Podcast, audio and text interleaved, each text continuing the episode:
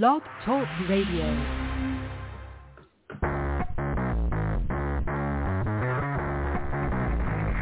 Hello and welcome to Action Radio. This is Greg Penglis coming to you from the historic district of downtown Milton on the banks of the beautiful Blackwater River. And now let's get into Action Radio. Wow, what a week. This has been busy. So so a whole bunch of stuff has happened. Uh, it's really quite uh, incredible, especially yesterday with our, our discussion with Ed Dowd, who is Wall Street.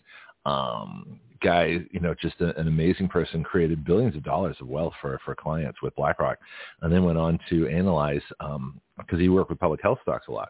So it's fascinating to talk to him yesterday and find out how he got from, uh, from BlackRock, from, from, you know, making all this money, which is a good thing, um, to uh, looking at uh, the, the statistics of morticians and insurance companies with all these people dying. You know, starting in twenty twenty-one, he's like, wait a minute, you know, what's going on here? And so that's his book, uh, Cause Unknown, excuse me, Cause Unknown, the, the Unexpected Rise of Death, Death Rates. Well, that's not exactly his title. Look for Cause Unknown. My apologies, Ed. Um, but um, I wonder if I have from, I probably have yesterday's note. You know, let me see if I can find it here. That's, that's I, I feel bad now. So it's, because uh, he was such a good guest. Let's see if I can. In fact, if anything, I uh, I probably over prepared a little bit because I really want to make sure I covered his book, and I actually read the whole thing, uh, which is unusual. I don't read a whole lot, but I managed to get through this pretty quickly because there's a lot of charts, a lot of graphs, a lot of things like that. All right, so let's get to the book title. Is uh, that's the wrong one. Where's my one from yesterday? There it is. Oh, how'd that get there? Huh. All right. Anyway. Scrolling down through here. See, I keep a record of every show, so I can go back over the show notes of any show. Here we go. Cause Unknown, the epidemic of sudden deaths in twenty twenty-one and twenty twenty-two. So that's the way it's supposed to be. Of course, now my question is, how did that one get before that one? So now what I need to do is go to my view section here and list by, sort by, date created. Oh, I see, because I did do that one earlier. Okay, now it makes sense. All right, I understand what I did. Computers are a weird thing. So, yeah, I actually started preparing for that show about three or four days ahead of time. So that's what happened there. Okay, I'm sorry. I'm boring you. I'm, you know, let's get to our main topics. All right. So we had Ed yesterday. Uh, everybody's schedules rearranged this week. People were calling in at different times. It was a mess. In fact, I started yesterday and late. And so this week, I'm just going to catch up on sleep and, and, you know, get ready for next week, because things have been a little crazy. Uh, had a great time, just in case anybody was, was following my, my individual activities, uh, doing some jamming down in the Gulf Breeze at a place called the Country Gym, and they have an open mic night uh, from eight till eleven. And I had a blast. I had a great time, uh, but I can't do it with my work schedule, so I'm going to have to uh, stop that. So next time I appear someplace, I'll let you know, but I do play guitar um, openly in front of real people. Um, so uh, I'll, I'll let you know, especially when I get a band, what's happening with that. But that's my outlet. That's that's my fun. That's my, that's my uh, when I'm not here, you know, and I'm doing well, I'm not here or bike riding or the gym or, you know, taking up archery or, you know, learning how to throw axes and things like that. And that's what's going on. Um, so after the show today, uh, I'll be doing an interview with um, Jason Myers of Stand Your Ground. And we play his commercial here every day. And so he's been amazingly helpful to me and helpful to the show as well. So I don't know, he's going to teach me axe throwing. I tried it once and I managed to get a few to stick. So we might try that. Um, archery I wanted to do, but apparently I broke uh, one of the arms of my bow, you know, when I was restringing it. So I have to replace that. It's, it's, it's older, uh, but I don't think I strung it right because I hadn't done it for so long. So I have to uh, do that. So I'll get back to archery too. Anyway, have your outlets, have things that make you um, totally divert away from politics. Otherwise you're going to go crazy. And that's, that's one of the secrets of it. Calman's on live chat. So Calman, good morning. How you doing? And we'll, uh, we'll get him on, and hopefully uh, uh, Marco from the Netherlands will check in too. Yeah, unless, oh, I think they're on a four day week. So maybe he doesn't check in on Fridays. I like four day weeks personally. Um, whenever I was working, whenever I could, I'd work four tens, and I got three days off, which was much better uh, in terms of work than uh, um, than five eight-hour days, which is insane. Four ten-hour days, much better for you. That third day, you know, off uh, is just incredible. The, that third day, you don't have to commute, because if you work an eight-hour day, you, you've got, you know, eleven to twelve hours involved in your work day. You got to get up, get ready, make breakfast. You know, you got to come home, make dinner, relax. You know, by the time you're done, that eight-hour day is at least eleven or twelve hours of commitment. Uh, oh, so Calman does archery too. Okay, great. Um, so if you're in the neighborhood, Stand Your Ground has a range, and I don't know who else does, but we'll we'll get to that later. Maybe we'll get a little Action Radio archery, uh, you know, competition, and we'll see who the Action Radio Robin Hood is. Could be kind of fun. All right, so today's show is different, as they always are, and the title is Donald Trump versus Robert Kennedy, the no deep state twenty twenty-four election. And so I was thinking about this. I saw that, um, yeah, I should to recurve. I don't do a longbow. I just do, I just have one recurve, but I still have, like I say, it's uh, the arms are detachable, so I just have to replace one of the arms. I might replace both of the arms because if the first one goes, you know, it's like headlights. You know, one goes, the other one might go too. So, and it's older bow, and I don't want it snapping, you know, when I'm drawing back and firing. Um, so back to this, back to the title of the show. So we've got this this fascinating lineup, and what occurred to me is that the Democrats hate Robert Kennedy, and for the same reasons that the Republicans hate Donald Trump. They're outsiders. They don't play ball. They don't want business as usual. They don't want corruption. They actually want government to work. You know, they, they they love the country. Now, granted, they are one's a Democrat, one's a Republican, and they have different ways of going about things. But uh, Robert Kennedy, to me, is is the classic, you know, decent liberal. You know, he's the one, and they say anti-vaccine. You know, well, yeah, because they suck. You listen to Ed Dowd yesterday, all the people that are dying from these things. I've been anti-vaccine since uh, since the anthrax scare during uh, Gulf War, you know, in the early two thousands, actually the nineties. There was uh, there were previous uh, vaccine problems. Probably about mid nineties, you know, I would call myself an, you know, I don't, I don't know, like the term anti-vaxxer. I would just say pro-health. So I'm pro-health, and you can't be pro-health and pro-vaccine at the same time because one works and the other doesn't. Anyway, I've been, uh, Judy Mikovits was on the show yesterday too, Doctor Judy, and she called in when Ed, I asked I asked her to, so I told her when Ed Dowd was going to be on, because apparently they know each other, which is great, and they're going to be working uh, uh, working together, um, you know, somehow. Uh, well, I shouldn't read messages and talk on the air at the same time. It doesn't work. Anyway, so it'd be interesting to see, because Judy has a program. Again, I'm rambling a little bit. Global Tech M D. So Judy's new health plan for us is called Global Tech M D, and it's, it's a way to get away from, you know, government, corporate, Rockefeller, oil-based, uh, traditional, well, not traditional, but actually non-traditional, you know, factory-based, government-inspired medicine. And so that's going to be really interesting because you let the government be in charge. And there's one thing, one question I didn't get to ask Ed yesterday, which I, I probably uh, should have, but we got we got so busy talking about everything. And, and a lot of times, I, like I say, I like to let my guests talk. And so I talk now, you know, they talk then. And so he was um, uh, talking about just the, the the whole entire health industry and, and how bad it is and corrupt and everything else. And so I just let him go. But I wanted to know if the, the COVID um, part of it, he says, was oh, just a way to control people and a bunch of other stuff. You got to listen to the interview. It's very detailed. Um, but I think that uh, COVID was a way to bring in a national health care without calling it that. So in other words, the government through their, their C M S, the, um, the, the, the Medicaid services, the, I forgot what the C stands for, um, but they're the ones that give all the money out for Medicare, Medicaid, things like that, which basically controls all the money in medicine because so many people who are in medicine are in the Medicaid system because it mostly caters to older folks. Well, I think it exclusively caters to older folks. Um, well, pretty much. Um, and that's, you know, that's where the most of the money is, is in the latter. You know, most of your health budget is spent in your last two years of life rather than, as Ed Dowd says, he says, that's not the way it's supposed to be. What you're supposed to do is live a healthy life and then, you know, get sick for a couple of days and die, you know, real quickly. That's the way it's supposed to be. Uh, instead of, you know, what we have now is twenty years of decline through a bunch of uh, medicines and problems and things like that. So I, I tend to agree with that. But, you know, being in my, you know, mid sixties now, um, it's uh, it's kind of interesting that I feel fine. I mean, I really do. And so getting better all the time as I get healthier and, you know, lose a little more weight and do some other things. Um, so, you know, I hope to be one of those people that lives, you know, and then just, you know, all of a sudden after a couple of days, I'm gone. Okay, I can handle that, or in my sleep or whatever. Uh, so we shall see. But I think we can do that by simply getting away from a lot of the health practices that are out there. So back to Donald Trump and back to um, Robert Kennedy. So Robert Kennedy is the son of Robert Kennedy. Uh, he's Robert Kennedy Junior He has a voice, um, some kind of disease that makes him makes it hard for him to talk. So you have to listen carefully. And so something's missing that just makes it very difficult for him, which is tough in politics because a booming voice, you know, makes a big difference. Look at Donald Trump. It, it just, it does. Or, or, you know, whiny, whiny Biden. You know, whiny Biden sounds terrible. Uh, but voice makes a difference. You know, if you, uh, Hillary Clinton, nobody can listen to Hillary Clinton, especially men, because, you know, she sounds like all our ex-girlfriends and ex-wives. You know, so that, that's why no, men don't listen to Hillary Clinton. It, it's not her fault. I mean, there's a lot of reasons not to listen to Hillary Clinton. You know, she wants to be a dictator. That's, that's the most important reason. Uh, she lies, you know, like most people breathe, you know, so, you know, eighty times a minute. So it, it's got to, actually, that'd be a good campaign slogan.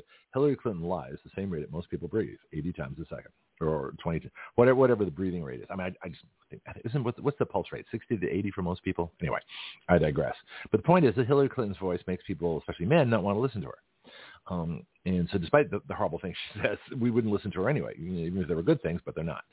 So so that makes a difference. Anyway, so that's that's Robert Kennedy's challenge. And for our challenge is to listen to him and actually listen to what he's saying, not how he sounds. And so you want to get away from that. But here's the thing, though.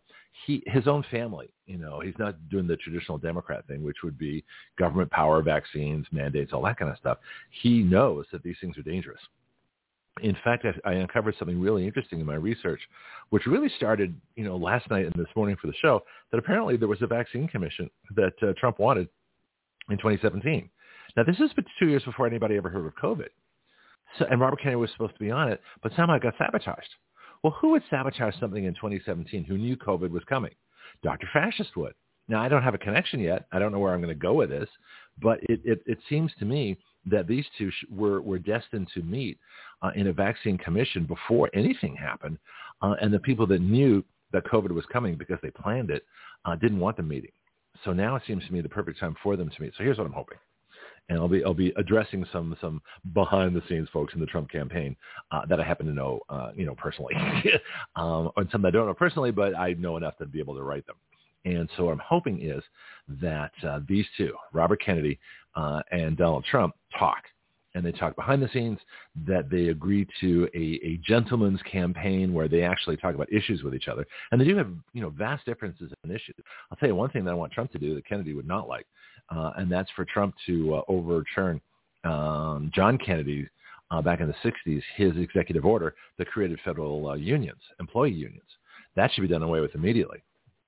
Another another one that I think actually Robert Kennedy might approve of um, is the, is the inclusion of Schedule F, which would take some fifty thousand bureaucrats who make policy um, and uh, take away their civil service protection and make them able to be fired like anybody else in, in private industry, uh, especially because if they're making policies against what the president wants, like most of the government did when Trump was there the first time, this is critical. Now, of course, Brandon got rid of it because he was told to. And so uh, that, but that needs to come back. Uh, in fact, I think the House passed a resolution that Trump can't bring back Schedule F, but I don't think it passed the Senate. So, you know, that's okay. I mean, Congress can block it, but that's going to be really unpopular, uh, especially when the public finds out about it. So what, uh, so what is it about Donald Trump, Trump and Robert Kennedy that their parties despise them? you know, and, and, and does that make them the perfect pair to work together? I think so. So here's what I hope will happen. I do not uh, want Robert Kennedy to be, to be president over Donald Trump. Now, if he wants to do it after, you know, run, I I might very, you know, in twenty twenty-eight, uh, I might very well support Robert Kennedy for president. I don't care if he's a Democrat. I want the best person. So this show has never been about, you know, supporting Democrats or Republicans. Uh, I, I think both their parties need to go away. The, you listen to the show here. I mean, I was, you think I call the, the, the, the G O P the gelding old party because I like them? No. I think they're just as corrupt as the, Dem- you know, they're, they're as corrupt as the Democrats. They're just not as good at it. Uh, that's the thing. So, so the only saving grace of the Republicans is that they're incompetent uh, political oppressors, as opposed to the Democrats who are exceptional political oppressors. They're really good at it, and so that's their greatest danger. And so, as Trump, you know, wants to uh, has come out of the outside crowd uh, from the Republicans, and Kennedy is from the outside crowd from Democrats. Um, this would be a fascinating thing. So, my ideal scenario is that Trump wins the presidency in twenty twenty-four. Uh, Robert F. Kennedy is appointed Secretary of Health and Human Services. He totally cleans up the F D A, the the uh, C D C, the N I H. You know, of course, uh, not not just Doctor Fascist, who's retired, uh, but is prosecuted. You know, and all those people all the way down the line, but all the health Nazis, you know, in the um, in the departments of, of health and all the Medicaid, you know, bureau and all all those things all the way through. He totally cleans that out. Might want to work with Ben Carson on that because Ben Carson, I think, uh, has his heart in the right place, but he doesn't, he's not, he's a neurosurgeon. He's not a, you know, he's not one to, to take a scalpel to government employees. He's better when it comes to actual brain operations, you know, which he does amazingly well, but that doesn't make you a good, you know, bureaucrat, uh, you know, slicer and dicer of uh, unnecessary people. And of course, you know, throwing their asses in jail. So that's what I, I got a bunch of articles. I'm not going to get to them uh, right now because we got Derek coming up. He might even call in a little early today, because I think you have to leave a bit early too. And so uh, so we'll see what we can get as far as our financial chat. A lot is happening. Um, obviously, the price of gas is going up because the price of oil is going up. because the supply of oil is going down. Duh. Supply and demand. What did you think would happen? you know, uh, relying on the Strategic Petroleum Reserve? Dumb idea.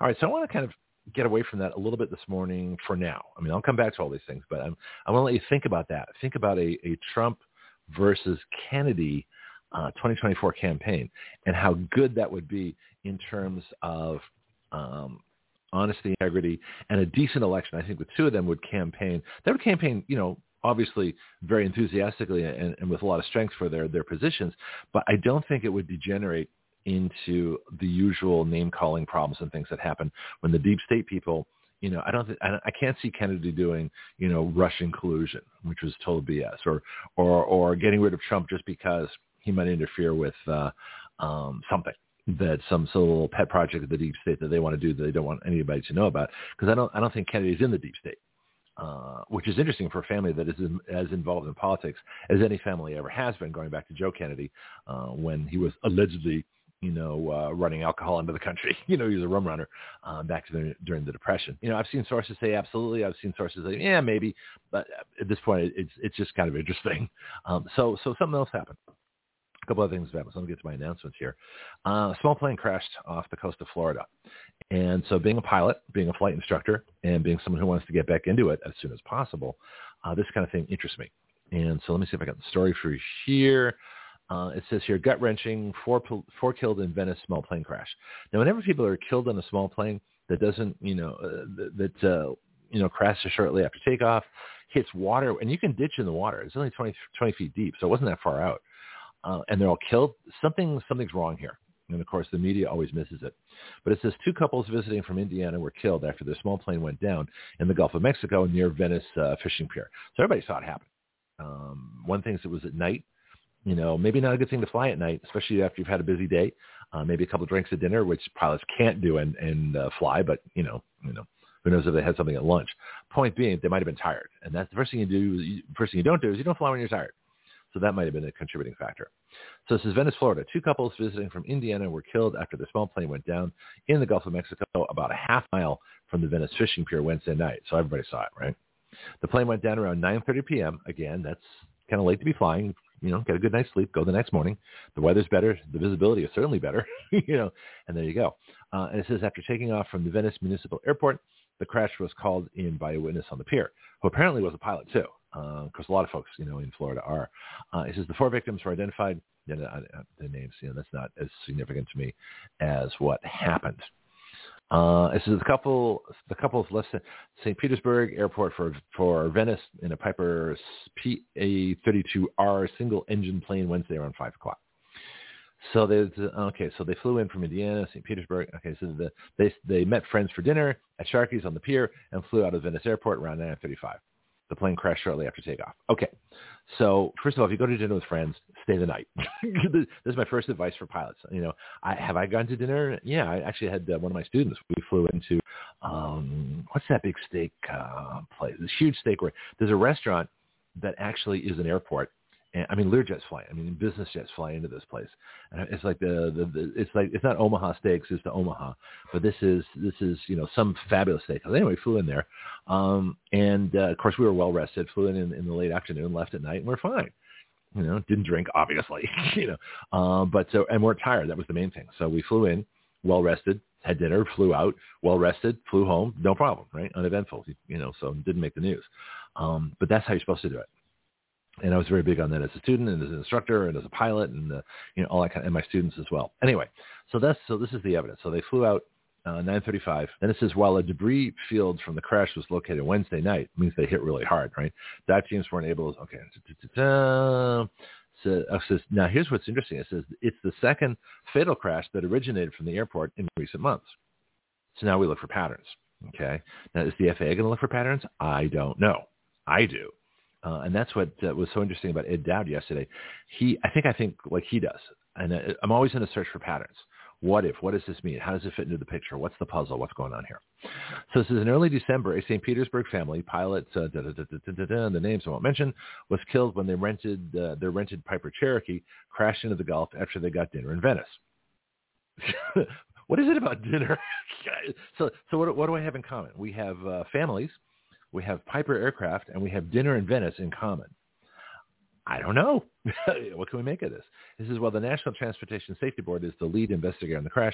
Venice police and other agencies are assisting. Okay, here's what you didn't hear. You didn't hear uh, something that I heard on One American News when they interviewed somebody. They interviewed a pilot. And the pilot uh, on the pier who saw the crash said the engine sounded just fine. So it doesn't sound like it's in trouble. Okay, so when an airplane crashes like that, one of the things you suspect is uh, the engine quit. Well, the engine didn't quit.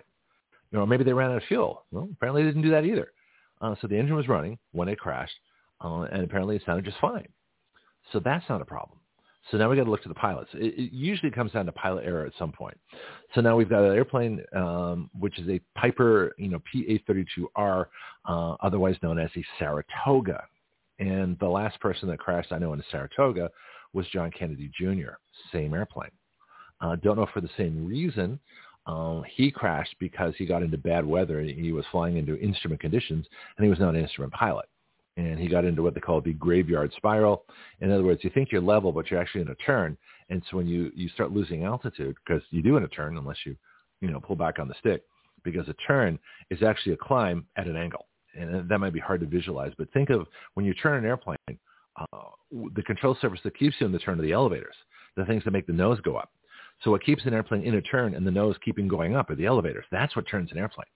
You bank the airplane to start the turn, but once you're in the bank, the plane just stays in the bank, and then you just pull back on the stick, and the elevators are actually what turn the airplane. So a turn is actually a climb. So if you're in a climb at an angle and you pull back on the stick, the turn gets tighter. And it gets tighter to the point where the G-forces are so extreme it can actually pull the wings off. Uh, and that's what they call the graveyard spiral, and that's what we think happened to John Kennedy Junior Uh, contrary to those that think he's still alive, I'm not convinced. Anyway, because I've, I've taught spirals, and I've taught how to get into them and certainly how to get out of them. you, have to, you have to show people how to get into them. But the really important thing is to show people how to get out of them. It's like stall training. You know, we stall the airplane. In other words, you, you take all the lift off the wings, you know, to show people not how to get into them, but, you know, why you don't want to get into them close to the ground, because it takes a certain amount of altitude to recover. So Saratoga is a powerful airplane. Can it carry four people? Yep, sure can. Uh, it's got six seats. you know, do you want to fill all six seats? Uh, I, I go by the two-thirds rule. You know, so my two-thirds rule or three-quarter, eh, three-quarters rule. So in other words, a six-place airplane shouldn't have more than four people. A four-place airplane, you know, if it has four, you better not have bags or much fuel. You better have about like half tanks. Or, or a, two, a four-place airplane is actually best with two people, some bags and full tanks. So so a lot of these airplanes, they'll have more seats uh, than they have capacity for, because you might have a short flight with six people as opposed to a long flight with two people. You know, and so that's that's how you've got to learn how to load airplanes.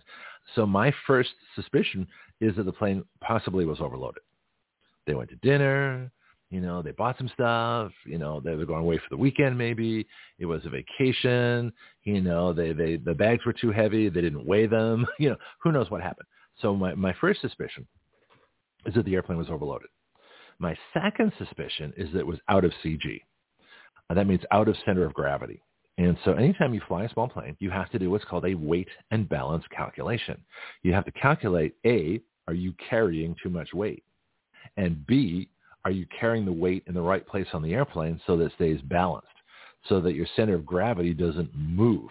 Because there are only certain, there's a certain range at which the center of gravity of the airplane has to remain if you're going to be able to fly it. You know, so in other words, if the rudders work, the elevators work, the ailerons work, uh, the engine works, the control surfaces in the engine, you know, if, if, the, if the center of gravity is out of the, quote, envelope, then adding power, taking away power, or using your controls, elevators, ailerons, and rudder are not going to work right. you know, they might not work at all. They might work opposite, you know, depending on where your, your center of gravity is. So the center of gravity is usually behind, I think it's what they call the center of lift. So in other words, on the wing, the center of the wings is where the center of lift is. That's where your lift is. So you want your center of gravity behind that, um, so you can make things work. If it's ahead of it, got problems. But anyway, that, that I, I got to refresh my aerodynamics. So anyway, so the plane was probably had four people, so it had had a load. Uh, they didn't take on fuel, so they obviously uh, I don't think they were overloaded with fuel. Uh, so I suspect more that they they had too much baggage in the back, possibly. But I don't know. You know, we, they didn't report on the baggage, but the reporters don't think of that because they're not pilots. So this is a powerful airplane. It's got a three hundred horsepower engine. Uh, it can cruise. They say normal cruise is one hundred seventy-seven knots. That's uh, like one hundred ninety to two hundred miles an hour without a calculator. It's, it's fast. seems really fast. It's fast, it's powerful, it's got a big engine, um, but I don't know how qualified the pilot, pilots were. So that's a different thing. So it had obviously enough power to get off the runway and take off, but why would it crash shortly afterwards? And I'm wondering if something in the airplane moved. And if all the luggage in their climb fell to the back of the airplane, Uh, and, and the elevators and, uh, were no longer effective, and the ailerons and rudders were no longer effective, you'd have a problem. And that's probably what happened. All right. So we got Derek. I'm going to go right to him. He's calling in a few minutes early. And this is good because I think he – I don't Eric, do you, do, do you want to leave a few minutes uh, – excuse me, Derek. Did you want to leave a few minutes early, or are you okay for uh, till the top of the hour? Um, yeah. If, if I could leave a few minutes early, that would help. Uh, okay. Of course yeah, you I was, can. I was yeah. trying to just – Just I'm, let me know. Make sure I made the show today. Well, I'm really glad you did too, because I love talking to you, and I know you've been busy, and I know you've uh, you know done some other really cool stuff, and that's that's wonderful. But uh, that's that's Action Radio. You know, you, you want to show up? I'm glad to have you. You got stuff to do? Uh, go for it. you know. Anyway, um, yeah. I was just talking about. Do you, are you? Did you get aviation experience when you're in the military, or do you have any uh, civil aviation experience in small airplanes? Not for not for flying. I mean, um, you know, I mean, I, I'm. Pathfinder qualified, which means I know how to do drop zones, and I know how to do, uh, you know, uh, uh, drop zones for parachuting stuff. You know what I mean? So I have to understand, like, how slow they can fly, what wind wind cross does to an aircraft. I mean, you know, fuel ratios, weight ratios, stuff like that. Hmm. Okay, well, that's interesting. The, the, the, the, the, the parachute crowd is – I would contact uh, Captain Jimbo for that. He's our he's our local uh, parachute expert and skydiver. I've never had the desire to leap out of a perfectly good airplane, as they say. Do you have jumps now that, I'm, now that I think about it? You must. Oh, yeah. Yeah, yeah. I've got, got, quite, got quite a few. I've got oh, okay. um, uh, forty, forty-one static line and uh, thirteen uh, free fall. How, wow. How far did you free fall? Now that we're off topic. Just curious. Uh, eighteen thousand was as high as I went. Wow. And where'd you pull the chute? Like about three thousand or five thousand, or where'd you uh, pull it? Yeah. So, so first, first, first times were um, about, about three, thirty-five hundred, somewhere around in there. And then we did one, um, one, what they call a, a uh, you know, your, your low open or one extreme. And we were right mm-hmm. at about two thousand, which is, um, you know, I mean, in, in operations, you, you potentially could be lower than that depending on w- what you're going into, but uh, mm-hmm. it's, it's a, it's a safety issue. Uh, the military won't let you do that unless it's uh, unless you're, you're basically uh unless you're uh, uh, unless you're basically have to do it. yeah, yeah. So, so the the SEAL teams and the classified stuff I don't want to get into, but just for, for just for comparison, so if you're at two thousand feet and you're following you're following at terminal velocity, um, I forgot what that is. How many seconds are you from the ground at two thousand feet? Just free falling. Oh, I can't like remember the ratio. Five, but I think it's eight. Like, uh, not very much. I think it's I think it's and, like like ten. Ten seconds? Yeah. Okay, yeah. So that puts in perspective. Oh, two thousand feet, that's a long way up. That's almost half a mile. Yeah, but in ten seconds, you can cover that distance. And so that, uh, that really puts it uh, into perspective. Well, I was curious about this because I was a flight instructor. In fact, I, uh, I'm sure I'll get you flying uh, at some point here once uh, you know you make me a fabulous amount of money. And then uh, and then away we go, or Action Radio does. But uh, uh, that's been my passion. Anyway, there's two airplanes that have crashed from the same airport. Both the, the, the pilots and, and passengers went to dinner, you know, and they took off at night and they went over the ocean. And it just seems to me kind of strange. That's why I was wondering if you had uh, any knowledge of that. Anything around yeah. here not, do you know about? You know? Not when it comes to the, to the aircraft. Um, you know, I mean, I, I do understand it. I understand the lift. I understand how it works. You know, mm-hmm. what I mean, so it's all basic knowledge. I mean, I just don't have anything about, you know, how to fly itself. No, that's my department. Okay, fine. well, well, yep. uh, 'cause I want to get into the economics of, of bringing back general aviation, but we'll do that another time. So let's get the report. Let's see what's going on in the news, and then let's talk about oil. Anything else you want to talk about? Oh, all right. Um, yeah, let me – I was sitting there talking. I didn't pull it up, so give me just a yeah, second. Okay. yeah, yeah, yeah. He's already thinking vacation, folks. He's mindful, right, right, right. you know, on your last trip. Whenever you're ready, sir. I'll just nope, – It's coming up. Okay, fine. Yeah. All right. I got it. Here we go. All right. Well, go good morning, it. everybody. This is uh, Derek with uh, the Action Radio Financial Report. Equities rise modestly as growth con- concerns persist. stocks closed higher on Thursday as the technology and communication services sector led the gains. U- the weekly U S jobless claims figure came in above expectations on Thursday morning, a negative surprise with a reading of two hundred twenty-eight thousand versus expectations of one hundred ninety-nine thousand. This adds to the recent slew of data that points uh, that points pointing to a potential softening labor market ahead. Meanwhile, Treasury bonds yields continue to hover around their lows for the with the two-year Treasury around three point eight percent, well below its recent high of five point one. The move the move uh, lower in yields is likely driven by both the expectation of a slowing economy as well as markets pricing in rate cuts by the Federal Reserve in the second half of the year. Page two. There we go. I was waiting for that. Yep. Uh, hold on. Come on. I've got to scroll on like my tablet. Paul Harvey, though. And now, page two. You do it way better. U S equities closed higher today. The Dow Jones up three points or zero point zero one percent to thirty-three thousand four hundred eighty-five. The NASDAQ closed up ninety-one points or zero point seven six percent to twelve thousand eighty-eight, and the S and P five hundred closed up fifteen points or zero point three six to forty-one oh five. Again, in the bond market, ten-year ten-year yet Treasury yield is clo- is at three point three percent, higher by zero point zero one. In the commodity markets, the price of crude oil was down fifteen cents or zero point one nine to eighty forty-six. In the spot spot of uh, gold, or spot price of gold was down thirteen dollars or zero point six four to two thousand twenty-two dollars and sixty cents. This is Derek Park with the Action Radio uh, Financial Report, and you can get me at eight five zero, nine nine five, zero zero eight two. Hmm. So it's interesting to say gold was down to two thousand, but last time we talked, it wasn't at nineteen hundred and something, so it had to have gone up at some point to come down to two thousand twenty-two dollars. Seems like the, the trend oh, yeah, is up. Yeah, yeah, yeah. Well, it wasn't much higher. It got it got up to about two thousand fifty dollars. Um, okay. You know, last time that we were talking, it was around um, eighteen fifty. You know, eighteen hundred mm-hmm. somewhere around in right, there. Right. Right. Um, yeah. You know, so so gold, gold and silver both spiked. Um, you know, on news that, um, you know, we, we could potentially be close, uh, tipping closer to recession. Well, wait, wait, wait, wait, wait, wait, wait, wait. And not against you, but I mean, this is nonsense. We both have talked for a year that we've been in a recession for a long time. It's not the end of two quarters of negative growth. It's the beginning, you know, that uh, those two quarters. Yeah. And then I think the the recession really started when Brandon was, was put in the White House. Because he cut yeah. the oil, he cut the supplies, you know, he, he caused the massive price increases, he caused the shortages. He he's they spent he and the Congress, both Republicans and Democrats, spent like they you know they spent so much money they didn't have it, so they had to make it, they had to print it, and so they've been printing, right. And every time they print dollars, that creates inflation. Inflation creates recession because everything gets more expensive because your dollar is worth less. So the idea that we're worried about a, a recession coming. That's like, you know, maybe we shouldn't use the Titanic metaphor, but it's like after after people are sitting in the lifeboats going, gee, I wonder if this was a good idea to take an ocean trip. You know, I mean, wait a minute, you know, maybe this trip might be a problem. You know, it's it's too late. It's already happened. You know, the events happen. Yeah. You know, it's like well, your airplane's so taken the, off. The, you know, should we go to the airport now? You know, yeah. Economic Information Board, I, I could be butchering that name, um, mm-hmm. basically is looking for about five indicators.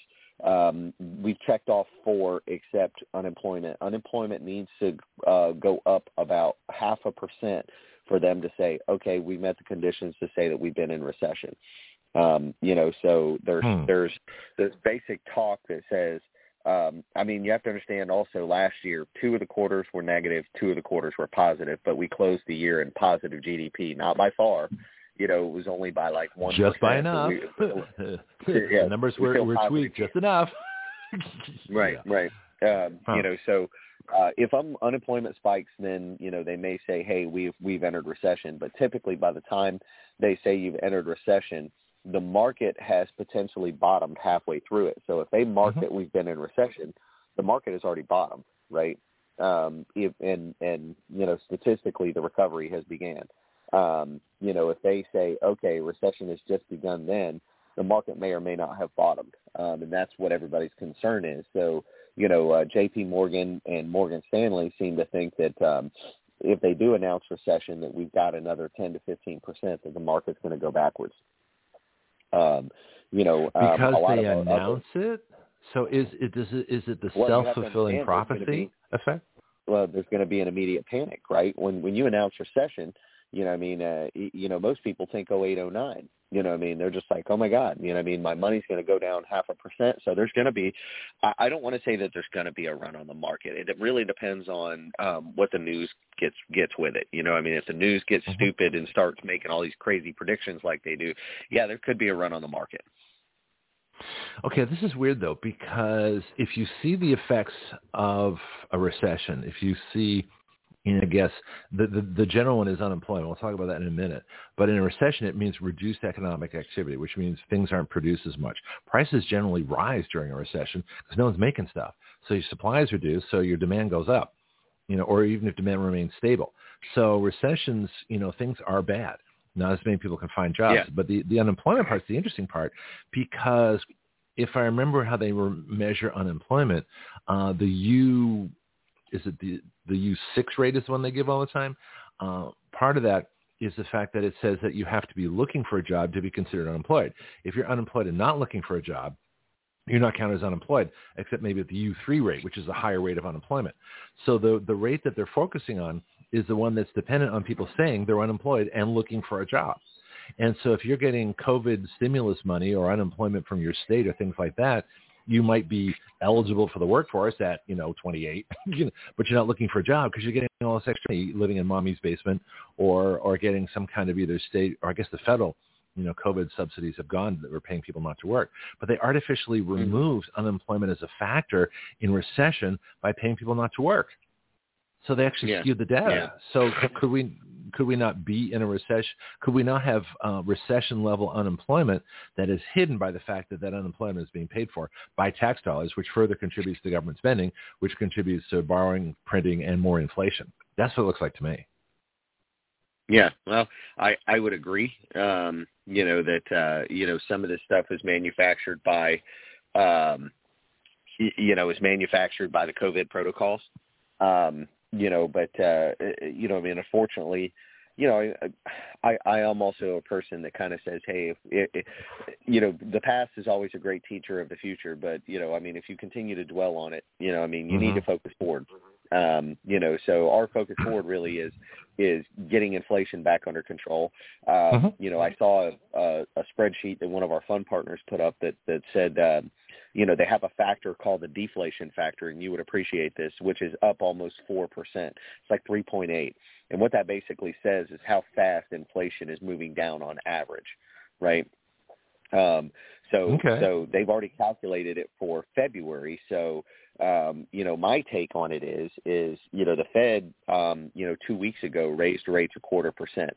Um, and then we got the initial C P I data, which basically said inflation is going to downtrend, right? Um, mm-hmm.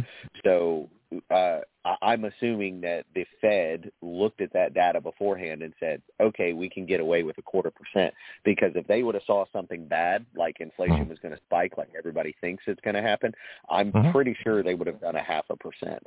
Now, I could be wrong. You know, the Fed could be melancholy about it, be like, okay, yeah, we're just going to see what happens kind of thing. But uh, or they could be stupid. I, I, I, I yeah, think could be that where we're at, they're trying to yeah. be a little bit more methodical. Um, huh. I think, you know what I mean? Because, you know, really, I, I think they want to get the economy under control. Well, how much of the Fed is political? Uh, and this might be uh, an abstract, you know, we, we can't answer this, but we can speculate question. But how much is political? Um, because remember, I used to say that uh, during Trump's administration, when the economy was booming, they were raising rates two, three percent. Uh, and there's no reason to, because the economy was booming. I thought they did that to punish Trump because they're basically a bunch of Democrats. Whereas during the entire Obama administration and most of the Biden, Biden regime, you know, the imposed administration, uh, the interest rates have been really low until until Brandon and Congress, both Republican and Democrat, spent so much money creating so much inflation. The Fed didn't have a choice; they had to raise interest rates. But it seems, but it's still there's a political component to how much they raise or lower the interest rates by, isn't there? Right. Well, um, you know, I, no I think talking the, about it. uh, no, I, I think the political component now, um, you know, is, is kind of out the window. Um, and I say that because we're, we're in a position that they can't, um, they can't try to make it help politically. You know what I mean? Like, I, I, I honestly believe that, you know what I mean? Like, but okay. you know what I mean? When you, when you go back to two thousand eighteen, um, you know, I think they were raising the rates too fast for what was going on. Um, mm-hmm. And then my personal opinion, when COVID hit, you know, their, their call to slam the rates back down to zero, I think was foolish. Um, you know, hmm. they maybe should have went down to one percent, allow a little per reprieve, let everything go for about, you know, six, eight months and then get back into the cycle. You know, I mean, keeping those rates down at zero, that caused the surge in the housing market. Golly, from like twenty twenty to twenty twenty-two, housing prices went up something like thirty-five percent. Wow. How are they doing yeah, now? Is ridiculous. That something that you look at? Do you, do you look at housing prices? Because I'd love to incorporate that into our report.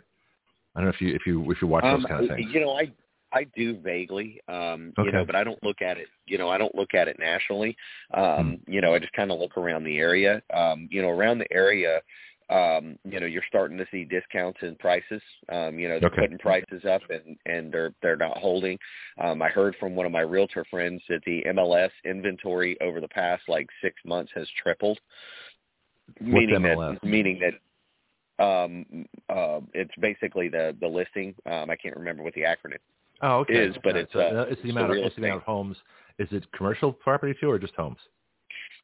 Um, I, I was only looking at homes. I don't know about this about commercial properties. Okay, just curious. Hmm. Yeah. So so, so they tripled. So in other words, three times as many homes are for sale now as were a couple of years ago. No, like a year ago. You're wow. Yeah, that is a lot. Yeah. Well, supply yeah. and demand. You so know, like more, a year more, ago, the problem that yeah. they were having was, was inventory and like you know if you popped on you know any of your any of your, your local real estate pages and, uh, mm-hmm. you know, we're looking in the local area, you know, you mm-hmm. might get about, um, oh man, I think it got down to where there was only like, uh, like seventy homes available, mm-hmm. you know, in the local area, which isn't much at all. And I mean, now they're, they're back up to something like three, three hundred fifty. Wow. Interesting. That's a huge yeah. jump. You know, well, here's what I remember. When I first moved here for my job at W B Y, and I started March first of twenty seventeen, and I looked at housing prices, I was dying. I thought, this is unbelievable, because basically the difference between a, a San Francisco area house and a Milton Pace, you know, Pensacola house, you drop a zero.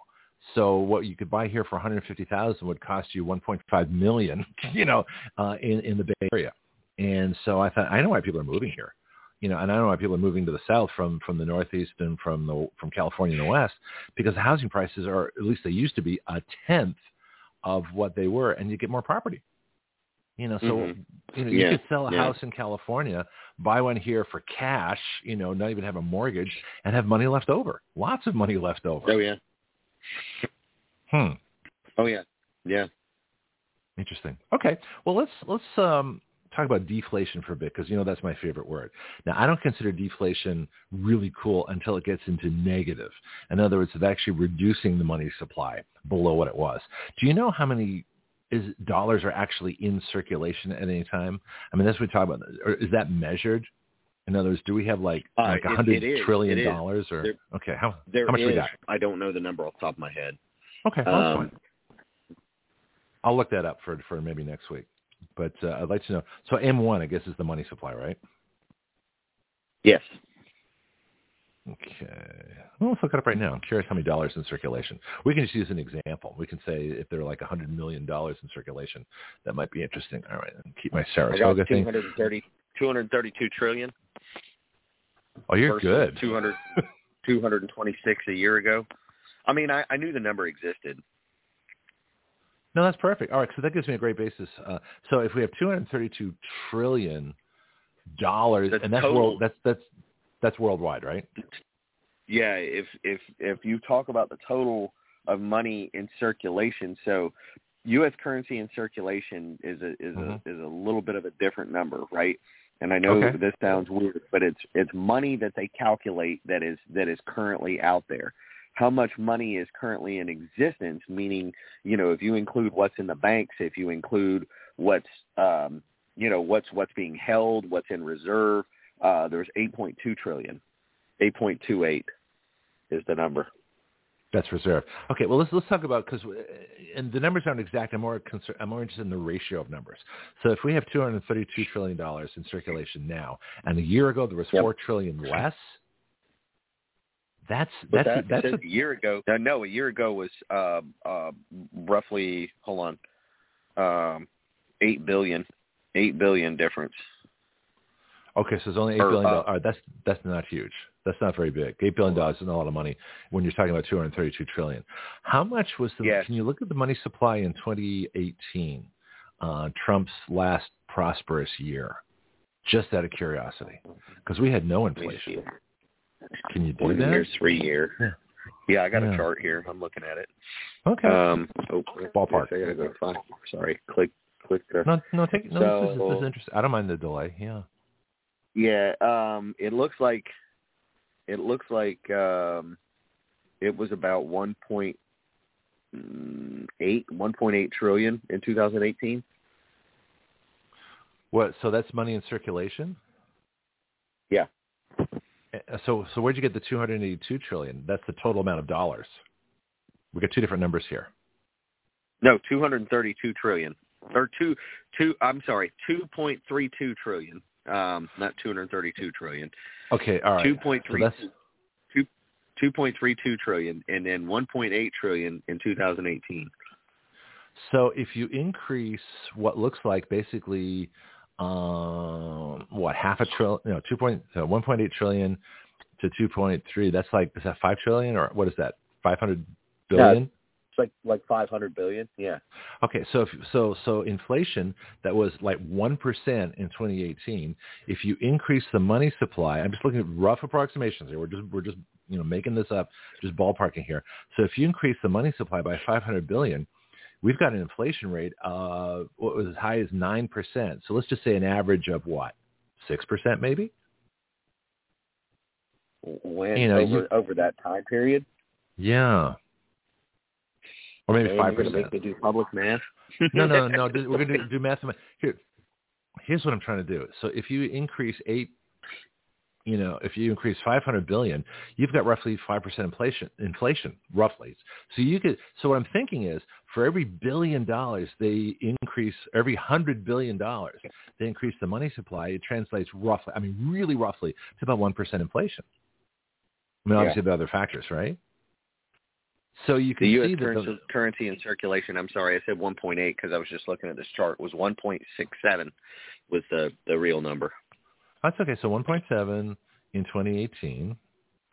I'm, mm-hmm. just, I'm just, you know, and then we've got two point three in twenty twenty-three.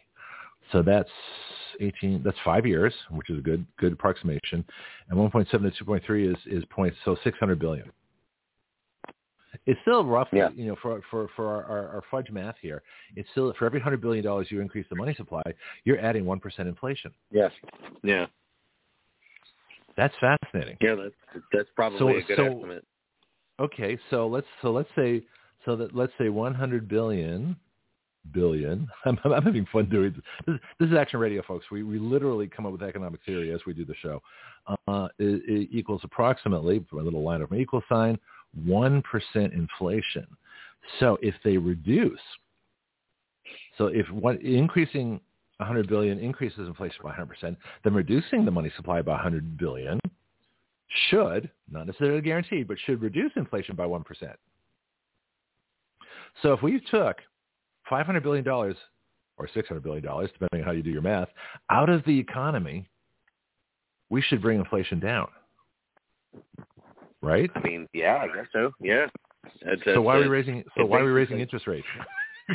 that's been, so and well, I don't expect so, you to answer so that question. Of, part go, but go part ahead. of the uh, economic tightening tightening cycle is them taking money out of supply. So you know, hypothetically, you know, next year, you know, I mean, you you should see money taken out of circulation. Um, mm-hmm. You know, so that should go in more into the holding number because really when, when they get into the tightening of the money supply, they do, they increase the, the reserves, uh, the bank's reserves, meaning that they have to hold more money. Um, mm-hmm. You know, they increase, um, they increase the government's holdings um, mm-hmm. and then raise the rates, which almost, you know, in, in cycle, you know, brings money to the bank. I mean, I, I can't tell you You know what I mean? Most of the money that I'm bringing in right now is going into C Ds and money markets and, mm-hmm. you know, stable products. Sure. Hey, if, if the C D is paying a known interest rate that's higher than, than your bank and everything else, and uh, it's a good return, and uh, it's probably still less than inflation, but it's better than, you know, you're losing less, you know, especially if you can roll it over, compound, and do all those magic things that money does. Why wouldn't people do C Ds and, and money markets and things? Yeah, you know, remember, yeah. you know, you, you, you were too young for for the, the seventies, I believe, um, but um, I remember. I remember twenty-three percent inflation. I remember Paul Volcker. I remember Jimmy Carter. People were rolling C Ds. They were buying them like crazy, and they did, they just kept them, just kept rolling them over because all the money, all the interest that was generated by their, you know, three-month, six-month C Ds, they they put that extra money into buying the next C D. So it was compounding, and they would do this. This went on for yeah. several years. So a lot of people yeah. made a fortune, but you had to have the money to start with. Most people who didn't have money suffered because everything got more expensive. But those that did have money, that could put money into C Ds, they were buying them like crazy and just kept rolling them over.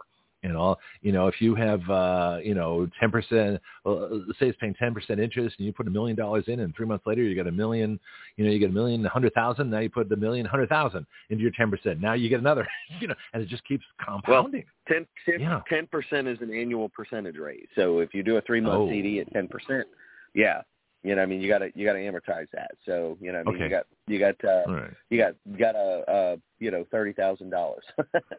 So. Okay, well, still that's thirty thousand. I mean, that's that's thirty thousand dollars that you know you didn't have to work for. It just, it just, there it is. Yeah.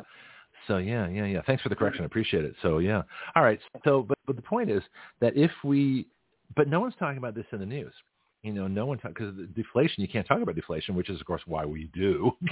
But if you could deflate the economy, um, say six hundred billion dollars, what I'm really looking for is negative deflation. I'm looking at deflation, which is actually below the, the, the rate. So what we really need is probably to take out about uh, one trillion dollars. If we could take one trillion dollars out of circulation, let's get into negative, you know, de- get deflation at, at below zero, you know, um, there wouldn't be a whole lot of money, but that money would be worth a whole lot. Prices would uh, would drop because that money would be so much more valuable. You wouldn't have any inflation, and of course the Fed would go crazy because they don't make they make their money off inflation.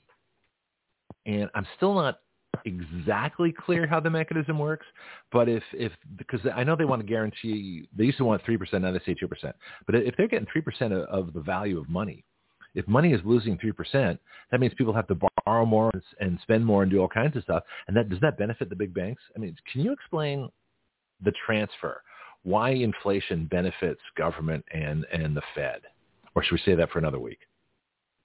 I mean, yeah, I mean, I only got a couple minutes, but I mean, in, in short answer, we can save it for another week. But, you know, I mean, okay. the bottom line is, is, you know, when, when inflation's up and the cost of goods and services up, that means more taxes. You know what I mean? Like people are going to have okay. to spend more money to do the same thing. So, you know right. what I mean? More tax, more tax revenue comes in and in a short answer. So this, the, the incentive for government is to actually have more inflation. Uh, so in other words, two oh, or three yeah. percent a yeah. year is yeah. what they think they can get away with. Nobody notices. Oh, yeah. Is, is, all, okay. all day. They, you know, they would, they would be like, yeah, bring on the inflation. yeah. Okay. That's why deflation is the cure for our economic problems. All right. So in the last minute that you have, do you want to tell us what's going on with oil? Um, yeah, so, uh, you know, again, just kind of a short snippet, um, you mm-hmm. know, Saudi um, was basically tired of oil staying at uh, the seventy dollars range, seventy to seventy-five dollars range. So they said, hey, let's go ahead and tighten production. So they talked to OPEC, and OPEC said, yeah, we're going to reduce production and basically put the squeeze back on oil. Um, you know, that, in my personal opinion, I do believe was political. Um, you mm-hmm. know, I think that they uh, – They don't. They don't care for the current administration that we have, and um, mm-hmm. I think it's retaliatory. We don't either. In my I don't either. So you know, we. I share that in common yeah. with the Saudis. Yeah. Yeah. So uh, yeah, unfortunately, oil. I mean, there's some predictions that that uh, you know people are saying that we might see uh, one hundred dollars oil again. Um, mm-hmm. You know, again, those are predictions. So I wouldn't. I wouldn't. Uh, you know, I wouldn't be concerned with a prediction. Um, you know, look more towards what's factual. Um, you know. Uh, Uh, Biden has talked about potentially increasing some of the oil leases and things that, that you know, they struck down when he first came into office. So I'll believe that when that? I see it.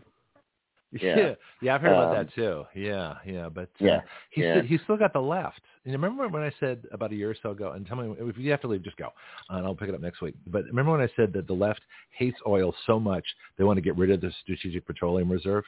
They've pretty much done that. Oh yeah, is it, yeah, is it, yeah. Number, he can't. Brandon can't use that again to offset the, the, the loss of production from the Saudi Arabians. He's already done that. He's already drained the savings account. The oil savings account is gone. Right. So now what? Now what do the Marxists do to keep power? You know, it's, uh, it's going to be interesting. You know, I mean, you can you only spin those spin those wind generators so fast. We only have so many bald eagles. You know, they're getting killed right. by those things. So, uh, you know, it's going to be interesting. Wind and solar ain't going to do it, folks. You know, so uh, the market's going to catch up with us. It's going to be very interesting to see. I, I think prices are going to rise. I'm not going to predict how much, but the thing is, the, the solution to this, just as deflation and the lowering of the money supply would cure our economic problems, uh, going back to Trump's oil policies of the Keystone Pipeline, uh, the leases, I think the state should actually just basically confiscate their land from the feds, because technically and constitutionally it is state land, and just start drilling themselves. That's my solution. Yeah. And yeah, so the, yeah. the the way out of this is the same way it always is when, it, when there's a, a shortage. More supply. On yeah, that note, I think uh, they they can um, they can go back and increase production for us. You know, mm-hmm. uh, allow the leases. You know, I mean, mm-hmm. I'm all for the, the battery stuff. I think it's a you know, I mean, I think it's a good plan. Hey, uh, be less reliant on oil. Unfortunately, what are we doing to bolster the power grid? You know, I mean, mm-hmm. if we're going to go electric, you know, what is the what is the alternative? I mean, um, you know, so it, it all breathes well. I mean, like, hey, I'm all for saving the environment and getting off oil, but, you know, not while our economy is being kicked in the teeth. No, I don't see any reason to get off. I mean, my, my solution is very simple. Don't subsidize it. Let it go for itself. And I'll talk right. to you about this next week. But Ed Dowd, when he was on the show yesterday, said that vaccines would not be in the market if we're a free market. They cannot survive economically. Right. Um, with uh, without liability immunity and the costs in production and all the other problems they have with them. That was fascinating to me. Anyway. I saw an article that said something like forty billionaires were created from this vaccine stuff. Uh-huh. All, as far as I'm concerned, illegally. Because uh, they mandated that they mandated we take it. They mandated it be in the economy. They they mandated they have no liability with the PrEP Act and a bunch of other stuff. So it's going to be interesting to see. Anyway, um, yep. yeah, next week we'll we'll pick it up and we'll see what's going on then. Thank you, sir. I'll give your phone number again and uh, get out of here, and uh, we'll talk later. Yep, this is uh, Derek with the um, Action Radio Report or Financial Report, and you can get me at eight five zero, nine nine five, zero zero eight two. There we go. Thanks very much, Derek. All right, seven fifty-seven here, uh, Central Time, and in the great state of Florida on the Gulf Coast, in the beautiful metropolis of Milton by the Blackwater River. And we shall uh, – okay, there's Marco. He's back on the line. I just checked my live chat. Marco's back in. Uh, in fact, Marco, especially, you know, especially on Friday, I don't know if you're working a four-day week or not. Marco's in the Netherlands. Uh, but uh, if you if you want to check in with an economics question, just ask your question. I can ask uh, Derek directly. Uh, and that goes for any of the reporters that we have here. So I really like having uh, somebody in Europe. In fact, I have a, someone else in Ireland I'm trying to get connected to the show as well. In fact, wherever you are in the world, you know, assuming you're awake. New Zealand's the roughest. I got friends in New Zealand. It's like, you know, two in the morning there right now. Uh, they're about eighteen hours ahead of us. And so it's it's a little tougher for them. But, uh, yeah, you know, always feel free to check in on live chat. And, of course, we have a Skype line, too. So uh, that, that works as well.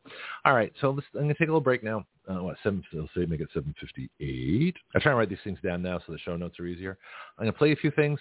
And then what we'll do is come back, and I've got uh, the whole rest of the show's open. So I don't know how long I'm going to run it. Depends if I get bored or not. But I got a bunch of articles on this whole idea of Donald Trump versus Robert Kennedy in the twenty twenty-four election, which I think would be fabulous if those two get together behind the scenes uh, and openly campaign for their positions, you know, from strength. I mean, don't, don't, you know, I mean, definitely uh, criticize each other's policies, but if they keep it civil, and it becomes a real campaign, that'll bring this country together in ways that will, will basically, what I'm trying to do is block out the deep state. We need to block out the deep state. If we can block out the deep state, then some wonderful things will happen. All right, I'll play some stuff, and I will be right back uh, in just a little bit with this, what I think will be a fascinating debate that no one else is covering. Here at Action Radio, we are looking for sponsors. We have thirty and sixty second spots available for your announcements, and we have three minute live call-ins to talk about your products and services available. Action Radio is the next evolution beyond talk radio. Join us and let us help your business evolve. Think about being a sponsor of the future and not just a listener, and help us help your business grow as you help us plunge headlong into breaking new ground here on Action Radio every day.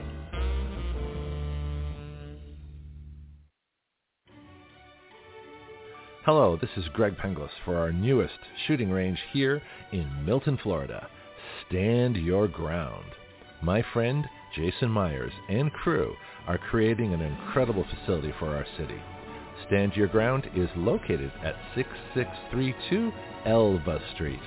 The phone number is eight five zero, seven eight nine, one seven seven six. Their email is standyourground1776 at gmail dot com. Here you'll find either in process or already going an indoor shooting range, axe throwing, archery, a rage room, self-defense classes, concealed carry weapons classes, security license training, paintball, a full-service gun store, and twenty-four seven online ordering. So come on down or contact them by phone, email, or website and learn how you can best stand your ground. This is Greg Penglis for Strikeforce, your source for pure energy. Strikeforce is a concentrated energy drink that turns a half liter of your favorite beverage into an energy drink. You make your energy drink yourself. Action Radio is an affiliate of Strikeforce, so our listeners get a twenty percent discount. All you do is add our code W Y L to the discount code window at checkout. W Y L comes from our website, Write Your Laws. So you can get your energy drink, a twenty percent discount, and help Action Radio change the relationship of we the people to our government. Not bad. Strikeforce is at strikeforce energy dot com. That's strikeforce energy dot com. Start your engines.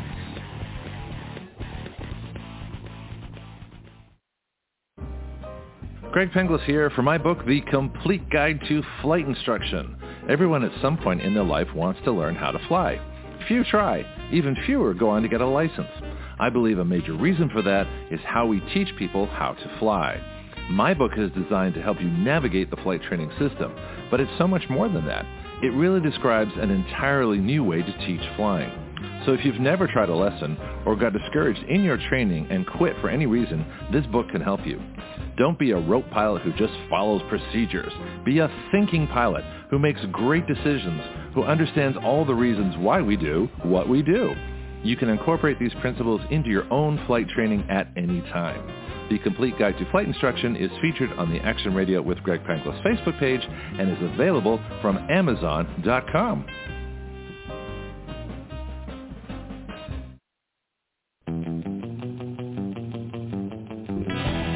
Action Radio, part of the A D H D Radio Network, the ultimate free speech zone.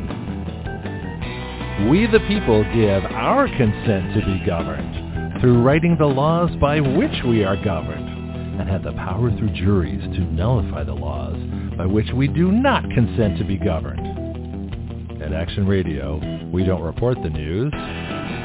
We are the news. Every other show reports what has happened. We talk about what can happen. From the questions no one has thought to ask, to the answers no one has thought to consider, to the actions no one has dared to take. That is Action Radio.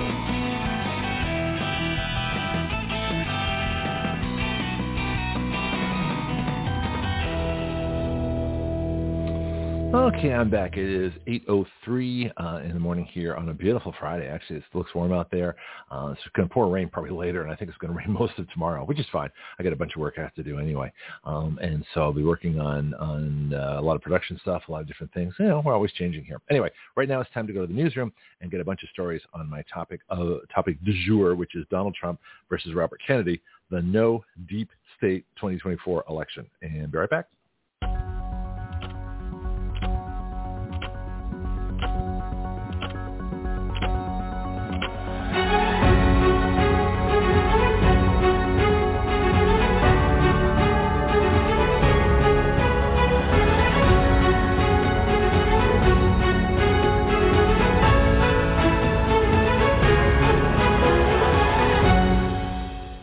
out of the wire services.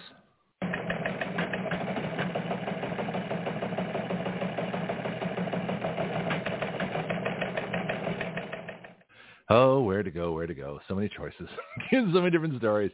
Uh, I got about twelve of them. Yeah, how many I do is, is just, I'm just sort of reviewing my titles now. Um, let's let's start yeah, let's start with Robert Kennedy, because we already know that uh, that Trump's running, and I think there's a lot fewer people that, that know what's going on with Robert Kennedy, know what's going on with Donald Trump, because of course you know Trump has been the target uh, of all kinds of different stuff for years, you know, ever since he first declared that he was running, and so that that's been a, a big difference there. All right, so I've got here the, the website is called P M period. American News, breaking, Robert F. Kennedy Junior registers to run for president as Democrat. Wait a minute, huh? Of course he ran as a Democrat. Why is that news?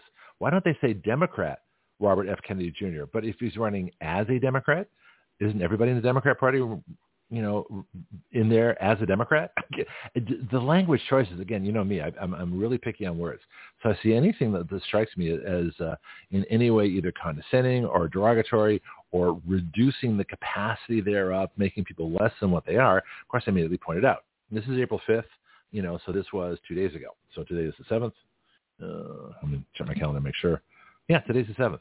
Today's Good Friday. Uh, we talked about that earlier a couple of days with Wendy on Wednesday and uh, C J yesterday.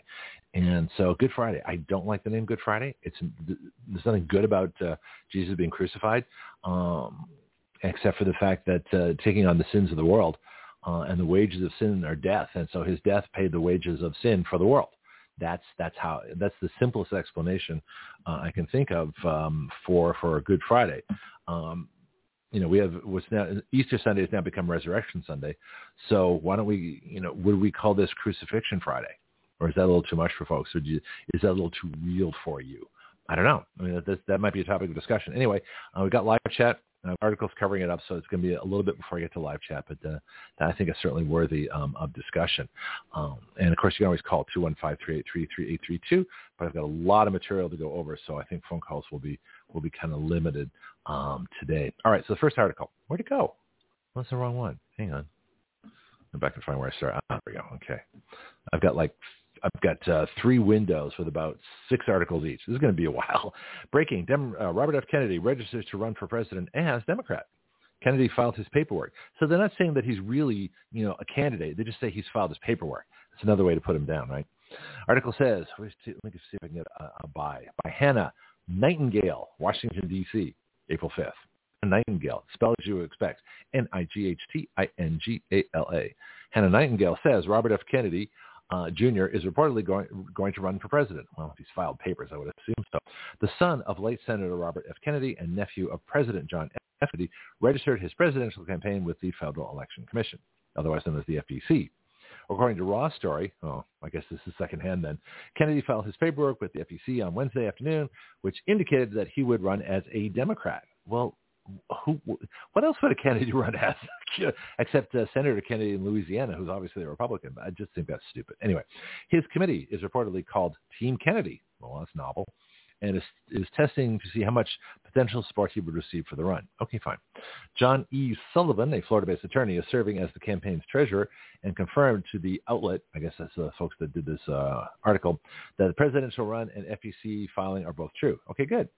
Sullivan revealed that a formal launch of the campaign is still in the works, but that the committee is targeting April nineteenth as the launch date, which will take place in Boston. Isn't that interesting? What else happened on April nineteenth? Oh, I don't know, the the, the, the blowing up of the Murrah building, uh, bombing uh, by the terrorists during the Boston Marathon, uh, the Warsaw Ghetto, the uh, the massacre of the Branch Davidians by the Clinton administration at Waco. Uh, April nineteenth, is, you know, is one of those days. So this is fascinating. Uh, okay, not my campaign. I would not have advised April nineteenth, but uh, April nineteenth. But April nineteenth is also the day that uh, the War for Independence started against Britain in seventeen seventy-five. So April nineteenth is just one of those days that things happen. So obviously our April nineteenth show is going to be a big one. I'll probably go over the history of April nineteenth stuff. But the most important one for me personally, there's two. One is the fact that uh, the War for Independence started Uh, against England, and I was in Lexington, you know, growing up in high school, and I rang the, the bell in the old belfry, and I, I watched the, the reenactments of the battle, and the British marched up, and the, the whole bit. you know, and the and the uh, the Minutemen came storming out of the Buckman Tavern, nice and drunk, and you know, uh, about thirty or forty Minutemen took on several hundred British soldiers. Not a good idea, but you know, it, you know, it, it wasn't going to end well. But at least it uh, it was the first act of defiance against tyranny, and, and we went from there. Um, anyway, so, but that's fascinating. April nineteenth. Okay, well, all right. Somebody's not looking at the calendar, apparently. Uh, then it says in a March tenth tweet, Kennedy asked Twitter users to help me decide whether to run for president. I say absolutely. He absolutely has to run for president. Why? Because he is the non-deep state most popular outside candidate the Democrats could pick at this time. I think this is fabulous. Now, I've got articles coming up a little bit later. I'm talking about Steve Bannon, who said that Kennedy should run as a provocateur, who should run to upset the Democrat apple cart. You know, just as Bernie Sanders was getting in the way of Hillary Clinton, so they basically sabotaged his election and frauded him out of it. Um, but this is really interesting. So you look at the traditional Democrat machine, uh, Elizabeth Warren, Pocahontas, you know, uh, socialist Bernie Sanders, pretend, pretending to be a capitalist who owns like seven houses or whatever he owns.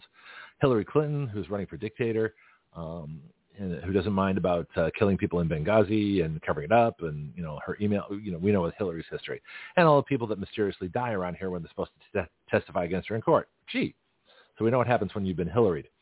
Um, and who else, you know, and then of course you've got, uh, Brandon, who doesn't even know where he is. He still thinks he's vice president, you know, and so they have the idiocracy. So they want to maintain the idiocracy. Michelle Obama wants to replace the entire government with black women. And you've got, uh, this, this cabal of, of insane, crazy people, you know, in office because they're, they're really smart people, want the crazy people up front so that uh, they'll say and do, you know, they'll just lie openly and think that it's truth. So that's what's going on. So someone like Robert Kennedy comes along and says, wait a minute, you know, your vaccine policy is insane. You're killing people. You know, the things you're doing, you're not Democrats anymore. You know, you've totally lost your way. You're a bunch of tyrannical dictating, you know, those kind of folks. Right. And so he said, you know, he, he, he, he'd be like someone who would make the A C L U actually go back and represent civil rights instead of leftist, you know, Marxism. That would be a good thing. So he's that kind of person.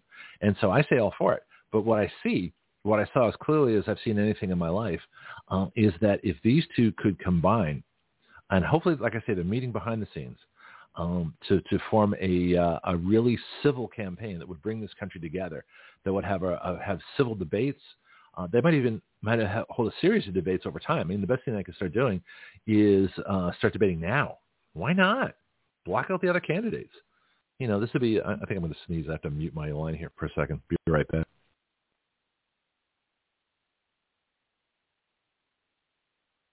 Oh, caught that one on time. Sorry about that. Uh, it's, uh, I don't know. I get the fans going. It's a little cool in here. Who knows what's going to, you know, it's anyway, uh, it's the end of the week. I'm tired. Maybe I'm picking up a, a bug. Oh, hang on. I'm going to have to do this again. Hang on. Uh, no, we're okay. Sorry, but I'm not going to, you know, anyway, it's loud. Um, but anyway, so that's what I'm thinking that if, uh, in fact, I, I think it'd be a good recommendation, you know, to have Trump Kennedy debates now. You know, I think that would be absolutely fascinating because I know people that uh, that know Robert Kennedy um, and I know people that know Donald Trump. I just don't know them personally directly myself, but we'll get there. We'll get there. But now's the time to start start structuring a campaign. And the whole point of that campaign would be to block out the deep state. You block out the deep state Democrats. You block out the deep state Republicans. You block out the deep state entirely. You block out the vote fraud, at least I hope a lot of it. Because, you know, who's going to cheat for someone that's not a, a loyal deep state member? I mean, they cheated for Brandon because Brandon's part of the, probably the epitome of deep state. He's as corrupt as it comes. He's bribed and, and uh, got, you know, all kinds of millions upon millions of dollars. And he doesn't care. To him, that's just business as usual. So Brandon's the perfect deep state person. But is the deep state going to support Robert Kennedy? I don't think so. Would they cheat for him? Would Zuckerberg spend, you know, half a billion dollars cheating for him? Um, in all the all the districts, so they can have uh, Mike Pence cheat for him, uh, you know, to uh, to get rid of the Trump electors. And that's what happened. Mike Pence is the one that put Brandon in office by by removing Trump electors from consideration. Uh, January sixth. That's what January sixth was all about, making sure the Trump electors never uh, got a voice. So this is all fascinating to me. All right, so so so back to the article, which I've only just begun to start. I've been talking for a while here. It says, it says, it says, Robert F. Kennedy, help me decide whether to run for president. Visit team kennedy dot com to volunteer or contribute. If it looks like I can raise the money and mobilize enough people to win, I'll jump in the race. If I run, my top priority will be to end the corrupt, the corrupt, what's, what's the rest of it he says? Uh, the, the corrupt something. Where's the rest of the tweet? I guess I have to, if I click on it, we'll see what happens. All right, I click on it. Da-da-da-da-da-da-da-da. Team Kennedy, where are we now? Ah, here we go. That's the website. Freedom First. I'll give you a little blurb on Kennedy. Robert F. Kennedy Junior has spent his life fighting for American democracy and the liberties guaranteed by the Constitution. See, he's, he's a constitutionalist. He's just doing it differently, right? He has battled against corporate greed and government corruption. Yep. And I, I listen, I'm just as much against corporate welfare as, as private welfare. Don't don't think for a second that uh, I value one over the other. See, the Republicans love corporate welfare. They do. Their whole party's based on it. He says he has battled against corporate greed and government corruption to protect our children, our health, our livelihoods, our environment, and above all, our freedom. With integrity, courage, yada, yada. Okay, so where does it say he's gone against the deep state? Let me see if I can find it. I don't find it right there. All right, so that, so obviously we're going to come across that tweet later, and we will get the end of it. Uh, da, da, da, da, da. Uh, let me see if I can find it. Well, let's see if I can get his tweet. Hang on. Let me click again. This is live radio. I don't mind. I'm improvising. And go to Twitter, and his Twitter says, let me get the rest of that tweet. It seemed like a good, I might retweet it myself. I don't. Help me decide whether to run for president. Visit team kennedy dot com to volunteer or contribute. If it looks like I can raise the money, then if I jump in the race, if I jump in the race, top priority will be to end corporate merger between state and corporate power that has ruined our economy. Oh, here we go. If I run, my top priority, this is Robert F. Kennedy Junior, top priority will be to end the corrupt merger between state and corporate power that has ruined our economy. Do you know what the word for state and corporate power is? It's called fascism. That's what it is. That's what the current leftist Marxists are engaged in. State, government, government and corporate power, unifying the two. That's fascism. That's what Mussolini did. Hello? You know, just uh, what, you don't see because it's happening in your own country? Oh, please. He says the, the, the end the corrupt merger between state and corporate power that has ruined our economy, shattered the middle class, polluted our landscapes and waters, poisoned our children, and robbed us, that would be vaccines, by the way, and robbed us of our values and freedoms. Together we can restore America's democracy. Okay, I'm going to disagree with them in the fact that we're not a democracy, we're a republic. And that is probably the fundamental difference between Democrats who think we're a democracy and Republicans, real ones, not, you know, Mitch McConnell and crew, real Republicans who, who know that we are a republic. It says so in the Constitution, Article four, Section four. We are guaranteed a republic. It says a Republican form of government, but I think that's too easy to confuse with party. So I shorten it to we are guaranteed the Constitution a republic, which is not a democracy. So I would challenge Robert Kennedy on that. Um, I, you know, because, but does that mean that, you know, we don't have people voting and, you know, votes are open and fair? Yeah, we do. But that's part of a republic, you know, it, whereas in a democracy, that's all there is. See, a republic has a constitution and defined rights. Uh, and due process and things like that. That's what defines a republic. A separation of powers, limited powers of government. A democracy is wide open. Democracy is whatever the majority votes for. That's why it never works. But I would challenge him on that is, is where he defines a democracy in terms of checks and balances. That would be an interesting discussion. I also want to talk to Alan Dershowitz because uh, I want to challenge him on Marbury versus Madison, judicial review, interpreting the Constitution, uh, limits on, on rights and things like that. That would be a great chat, too. All right. So the article says, in a speech given last month at New Hampshire's Saint Anselm College, that's got to be one of those rich, you know, private uh, private schools, right? Kennedy sold the – because, you know, Kennedy went to one of those rich private schools, right? Andover Academy, Phillips Exeter Academy. Which which one do you think he went to? We'll, we'll find out, right? Kennedy told the crowd regarding a presidential run, I'm thinking about it, and I passed the biggest hurdle. Uh, which is my wife has green-lighted it. Well, thank you, Missus Kennedy. We appreciate your help. Uh, Kennedy will be joining author Marianne Williamson in running to unseat President Joe Biden in twenty twenty-four. Mary, oh, Marianne, I think it's Marianne Williamson. I want to get Marianne Williamson on the show. She's interesting. So if Kennedy and Williamson are teaming up, because she's outside too. She's another outsider. So this is so, so the twenty twenty-four election I'm going to define as the election of the outsider. Because if you get Kennedy running now, now Brandon's obviously going to run, but Brandon's an idiot. You know, if you debate Kennedy and Brandon, Brandon's going to lose big time, and they know it. So the only thing Brandon has is corruption, lies, illegal activity, dirty tricks, and all the other things that the deep state does. This is going to be fun. Oh, I You, for the, the, I can't wait for this election. Then it says Kennedy will be joining. Okay, we got that or read that. Da, da, da, that's about that. All right, next article. The next article comes from uh, Robert Kennedy's own organization, Children's Health Defense. Okay, Children's Defense is dedicated to saving children from, you know, death, injury, and permanent disability from vaccines and other things. So the Defender, C H D founder Robert F. Kennedy Junior flies uh, files to run for president, and this is from the Defender staff. So his own staff wrote this, and this would have been April sixth, so yesterday. Robert F. Kennedy Junior, founder of Children's Health Defense, on Wednesday moved one step closer to seeking the Democrat nomination for U S president. See, they call it seeking the Democrat nomination, so obviously he's running as a Democrat, contrary to the previous article. See the difference? Words mean things. For U S president by filing the requisite paperwork with the Federal Election Commission. Okay, so that so the story is the same, but the way they characterize it is different.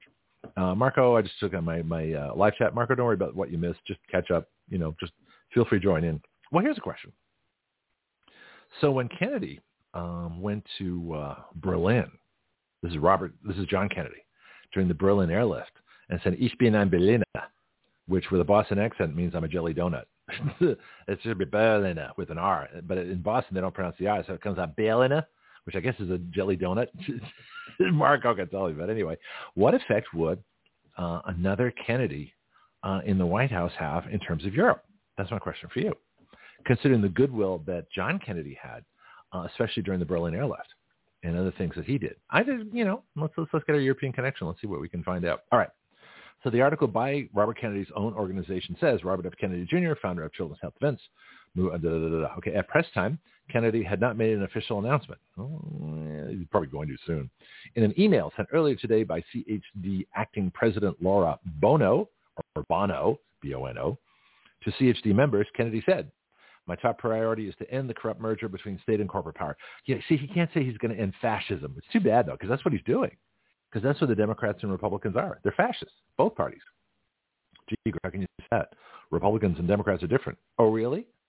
If you merge state or, or government power and corporate power into a single entity, and I give you, um, you know, the COVID, the merging of government health, Um, Pfizer and big tech, you know, information, censorship, social media, and, and, and uh, search engines. You put all that together, that equals fascism. Because obviously the Republicans didn't change anything, and Democrats are all for it. You know, so uh, there you go, except for a few people in the Freedom Caucus, but there aren't enough of them.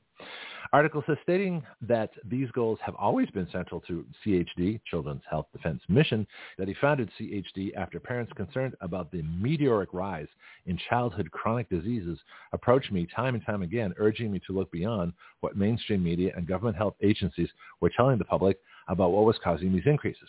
He said, after carefully reviewing the science, it was clear to me that the vaccines and other toxic environmental exposures were inextricably linked to rising rates of autism, allergies, autoimmune diseases, disorders, excuse me, and a host of other conditions. I, this is Kennedy talking.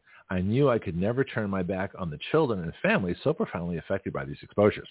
My commitment to health freedom, ooh, there's a good one, health freedom, preventing future injuries, unmasking those responsible, that would be Doctor Fascist, and holding them accountable, that again would be Doctor Fascist, uh, will never diminish. And then it, that's his quote. And then it says, Kennedy, formerly chairman and chief litigation officer for C H D, is now the organization's chairman on leave. Uh, yeah, why is he on leave? Because he's running for president. uh, he says he has an environmental activist and attorney and founder. Oh, he is, excuse me, my misreading. Uh, I, my eyes move faster than, than the brain. He is an environmental activist, well, so am I, an attorney and founder of the Waterkeeper Alliance, the world's largest clean water advocacy group with more than three hundred local waterkeeper groups protecting water on six continents. So my goal, again, is that um, Kennedy joins uh, the Trump administration, and then he can run for president on his own. He would be seventy-three. Uh, well, let's see, he's sixty-nine now. So he would be, I guess, seventy-four. So he'd still be a year younger than Trump is now uh, if he ran in twenty twenty-eight. So, yeah, it's still still in the realm of possibility. We live longer. You know, I don't think he was exposed to all the vaccines that uh, the new generation of, of kids are. So, you know, he's probably going to be around for a while. At least I hope so. Um, there we go. Yeah, there's always crazy people out there. If you're a Kennedy, there's always crazy people. But there's crazy people after Trump, too.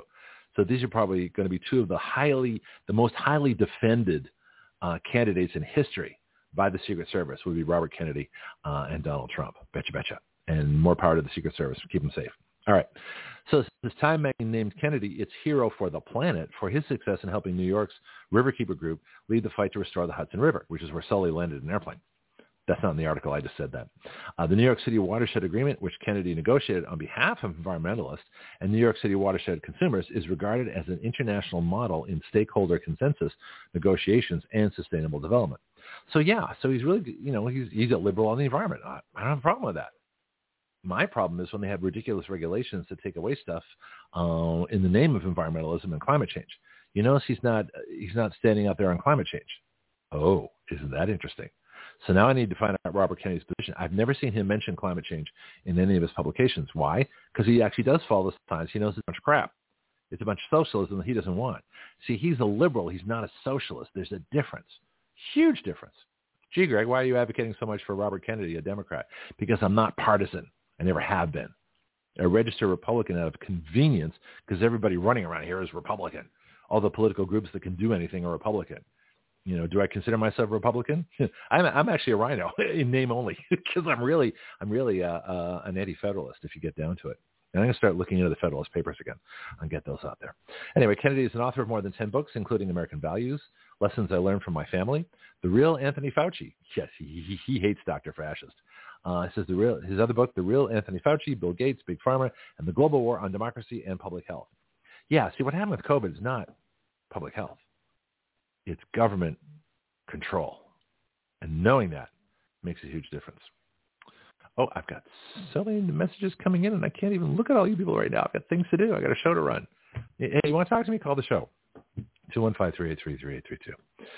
Uh, ta-ta-ta. Oh, so it's interesting. So Marco types in a live chat regarding John Kennedy. It's a good thing he was in Berlin and not in Hamburg.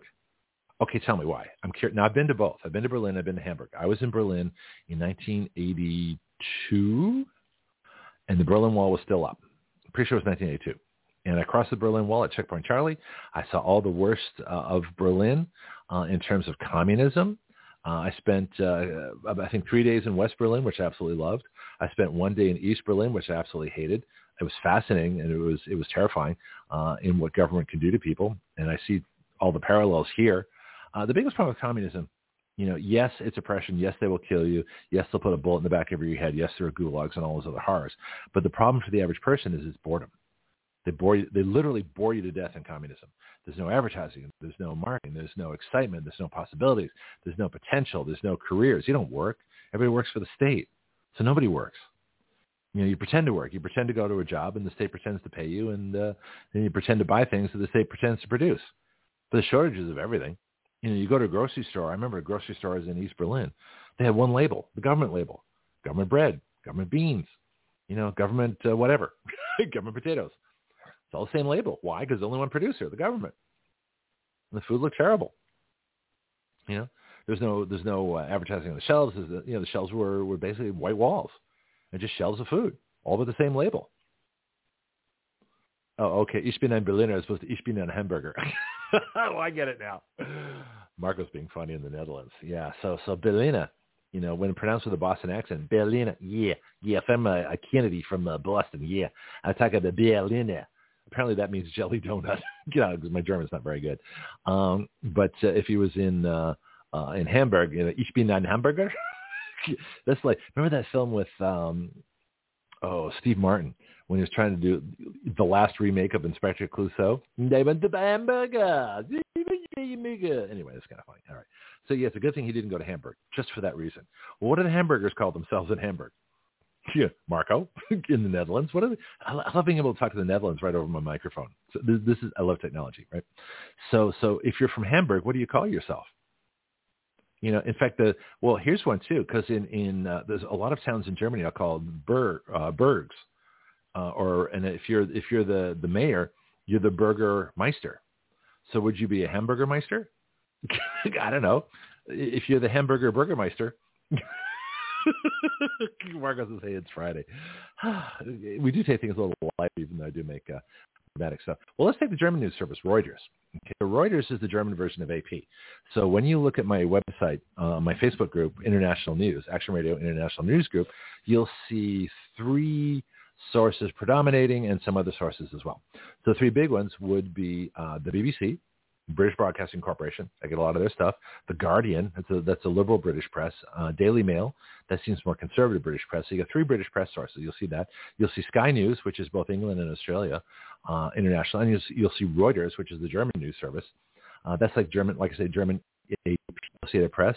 And then I have other folks. I have a Hong Kong service. I have uh, stuff from Canada, uh, different people, different places. Usually, if you're oppressed, you're probably going to make it onto my page. But uh, I'm curious what, what Reuters says about Robert Kennedy, it being the European, you know, Central European uh, news source. Robert Kennedy Junior to make twenty twenty-four bid. And we've got a picture of Robert Kennedy and his wife, actor Cheryl Hines, who I don't know. But uh, being a Kennedy, he's got, you know, a cute blonde wife to give him. I, that's kind of a tradition. It's like, you know, black football players getting, you know, blonde white, blonde white wives. Don't ask me why. It just seems to be a thing. We'll have to ask a black football player someday what's going on. But anyway, in the meantime, back to Reuters, Washington, April sixth. Yesterday, Robert F. Kennedy Junior, a lawyer and vaccine skeptic. See, see, in the American press, they call him an anti-vaxxer. In the German press, they call him a vaccine skeptic. See, words mean things, right? We'll make a bid for the White House in twenty twenty-four, becoming the second long shot, interesting talking about shots, Democrat candidate challenged President Joe Biden. Well, see, I challenge whether he's President Joe Biden. I think he's just a, a hack that was put there, right? Uh, an expected run for reelection. Oh, I can't wait. Can you see the Kennedy-Biden debate? Oh, that's going to be fascinating. First of all, you're going to have uh, Robert Kennedy uh, actually, you know, speaking English, and you'll have Joe Biden drooling on whatever drugs he's on to keep him up there. Kennedy, sixty-nine, the son of assassinated nineteen sixty-eight presidential candidate, U S Senator Robert Kennedy. So at least they, they're pretty dramatic about that. You know, and I was wondering when that was going to come out. Filed papers to the election commission. Marianne Williamson. Okay, this is, they spell it correctly, Marianne with an E. Marianne Williamson, the self-help guru who warned of the dark psychic force. So now get see, they, they want to make her look crazy. They want to make Robert Kennedy look crazy because of his stand against vaccines, which I think if anybody takes are crazy, but that's just me. Uh, they're going to, so they're going to make them both look crazy. Well, what else are you going to do? If you're trying to make Biden, who is crazy, look sane, you have to take somebody who is completely sane, Robert Kennedy, and try and make him look crazy. That's how you do a contrast, right? So it's a contrast of opposites that aren't true. So Marianne Williamson, they say, the self-help guru who warned of the dark psychic force, unleashed by Republican President Donald Trump, launched a Democrat presidential bid for twenty twenty-four, calling it Justice and Love. Well, Marianne, I want to get Marianne Williamson on the show. She's, she's intriguing. So here we go. It says a longtime vaccine skeptic, Kennedy was tapped in twenty seventeen to oversee a presidential panel to review vaccine safety and science at the request of U S President-elect Donald Trump, a move that drew immediate criticism from scientists and public health experts who feared it would legitimize skeptics of childhood immunizations. Let me stop right there. This, I, I need, I need the gong. this, this is a big moment here. Where's my gong? So just this, is, so I need to get your attention here. So here we go.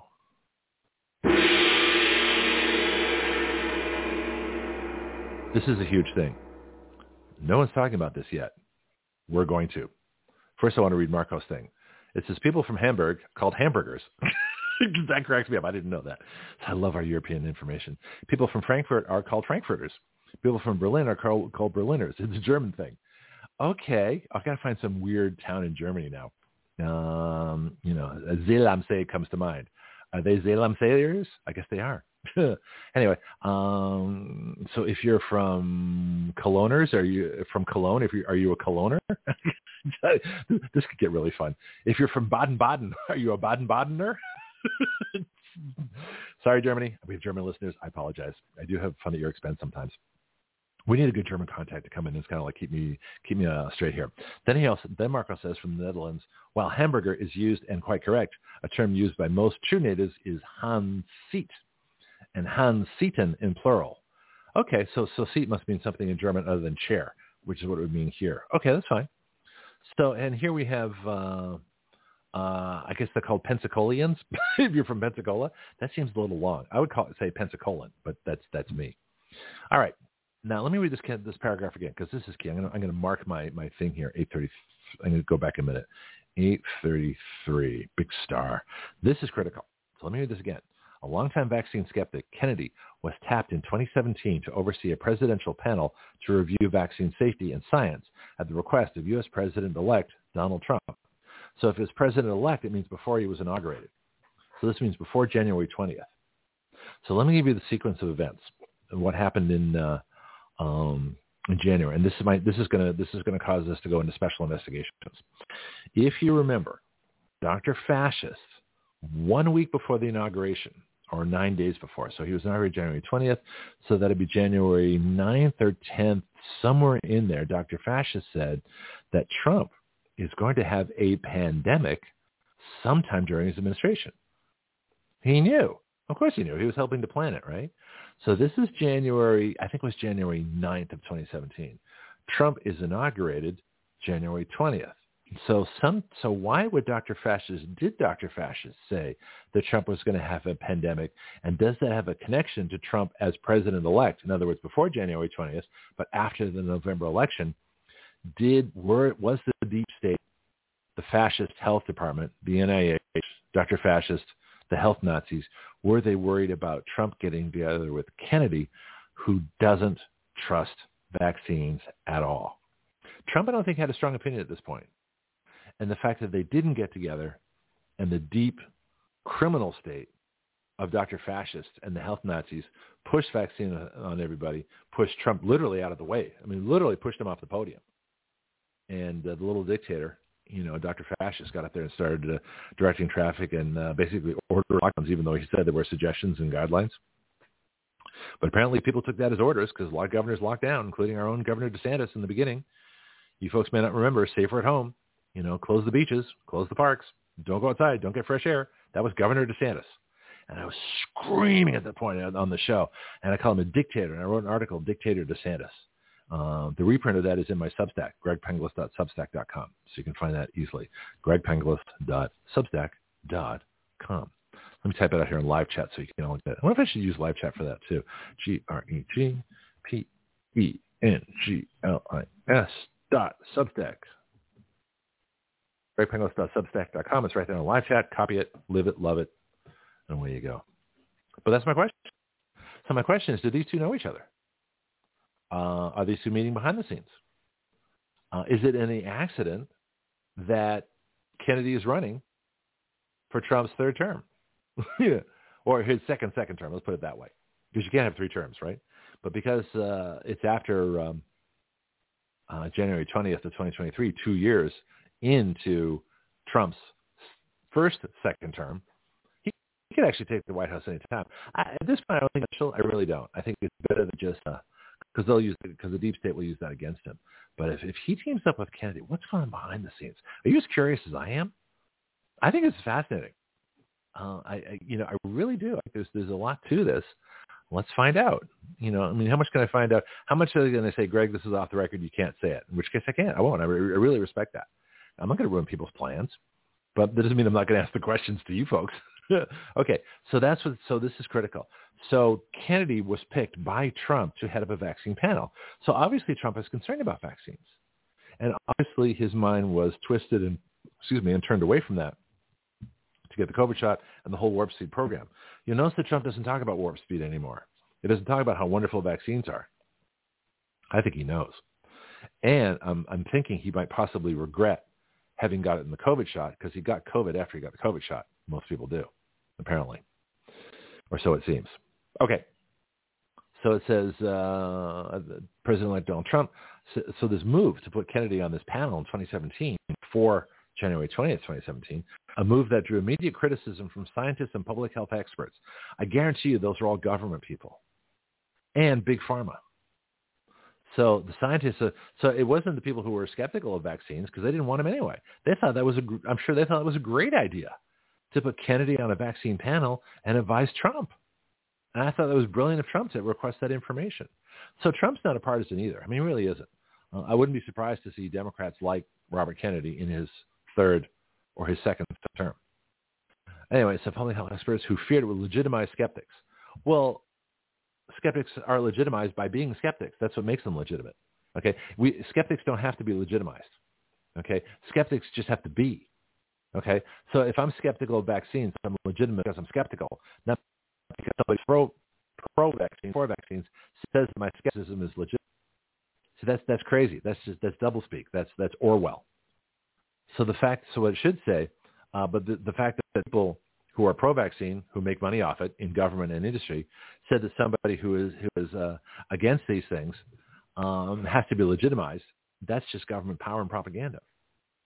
Anyway, it says, in twenty twenty-one, Instagram removed Kennedy's account after he repeatedly shared debunked claims about COVID nineteen in violation of its policies on the coronavirus pandemic. In other words, let me rephrase that in correct English. In twenty twenty-one, Instagram illegally censored Robert Kennedy's account after he shared the truth that COVID vaccines were not needed and that early treatment worked. So let me let me rephrase that. So much for Reuters. Okay, next next article. Um, Washington Examiner. This one's kind of short. Robert F. Kennedy Junior runs for president to challenge Biden in twenty twenty-four. See, they're not talking about that either. So, so they don't want us to think that anybody's going to challenge Biden, right? Well, that's part of the fun of this. So Deep State Biden has to run against Kennedy. Uh, Deep State, who knows, is going to have to run against um, Trump. Uh, that's a lot less likely because people can run against Biden because he's an idiot. But running against Trump, who's going to do that? Nobody really, but they're going to try. We'll see. Mike Pence thinks he's going to do it because he uh, he put Biden in the White House, and he thinks that was his uh, his due to the deep state. He he uh, proved his worth. He made his bones for the deep state by keeping Trump from his legitimate second term, and now he should be nominee and president. Yeah. Mike Pence ain't going to happen. All right, just go away.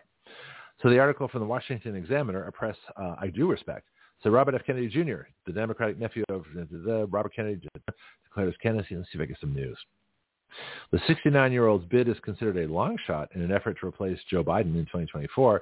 Kennedy Junior is the second Democrat candidate to announce a bid for the White House. Author Marianne Williamson, also running in the Democrat race. Biden has not yet declared that he is seeking re-election. That's going to be funny. Here we go. Uh, the decision by Kennedy Junior, the son of uh, former Attorney General, Uh, da, da, da, da, comes a month after he launched a fundraising campaign on social media to help him decide. So obviously he raised the money. He says, uh, looks like, okay, that's old news, uh, top priority. Uh, here we go. Kennedy Junior is considered an anti-vaccine activist. Well, that's even stronger than what Reuters said as him being a skeptic. And I think the earlier press said he was like a total lunatic on it, but that's a different story.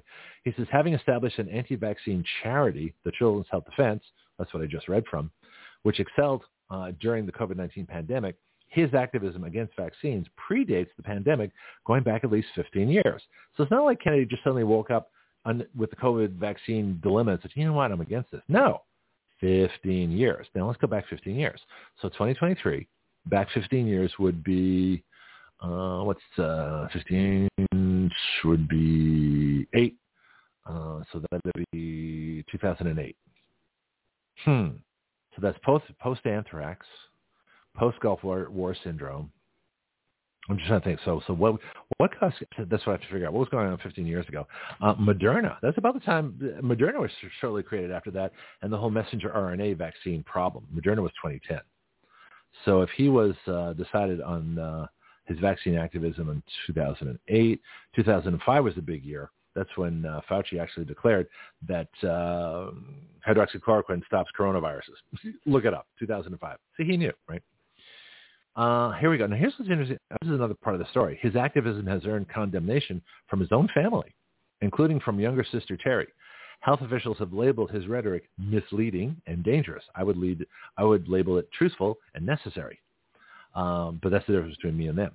Kennedy Junior, the article says, has also been critical of infectious disease expert Doctor Anthony Fauci.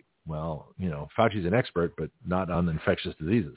He's an expert on making money for himself, being a bureaucrat, propaganda, uh, terror, and a bunch of other things. He's an expert in medicine? No, he's not an expert there. Uh, so, so Kennedy released his book in twenty twenty-one titled The Real Anthony Fauci. In it, he accuses Fauci of assisting a historic coup d'etat against Western democracy. Yeah, basically he did. They took over our government. Uh, in the name of uh, of health. Never let the doctors take over your government. Never let the doctors have monopoly power. Never let the doctors do what they say they can do, which is restrict your constitutional rights because of a public health emergency. They can't. There is no emergency that can restrict your constitutional rights, period. I don't care what the government says. It's always the government that says it. The government that would restrict your rights gives itself permission to, to restrict your rights. Well, that's a contradiction right there. Anyway, I need a break, so I'm going to take a break. I'm going to play you here. What can I play you for a few minutes at quarter to nine? We've got about an hour and fifteen minutes left. I can only talk for so long. Then I get bored. I get bored with myself. Ah, what does Marco say? Oh, the, the F-Town changed their name to, I can't read this over the air. uh, okay, so so the, that would be Frankfurt. Uh, okay, I, guys, read live chat on your own. I'm just going to save that one. So I'm playing some of my old uh, Santa Rosa Volunteer stuff. Um, they're not supporting the show currently, but that's okay. They did. And because they did, uh, I made stuff for them and for us that I can play. So let's, uh, what do I want to play here? Well, let's play the Sedition Act. So now, this is really uh, relevant um, because the Sedition Act is what it was called the Alien and Sedition Act back in the in the seventeen hundreds. So shortly after our government did everything right with the Constitution, Declaration of Independence, and the Bill of Rights, they did everything wrong with the Alien and Sedition Act. Sedition is when you criticize your government. Okay, so basically, Doctor Fascist, when he says that all you folks are not following the science and criticizing the government, you're all guilty of sedition. So anybody who criticizes the government, in other words, as, as Bill Clinton used to say, are anti-government, you're all guilty of sedition. But sedition is not a crime in the United States because it can't be, because the Constitution specifically says we have freedom of speech, including the right to criticize our government. So let me play this for you now. Take a little break and come back, uh, and we'll talk about more articles. But I uh, hope you find this interesting. I did when I made it.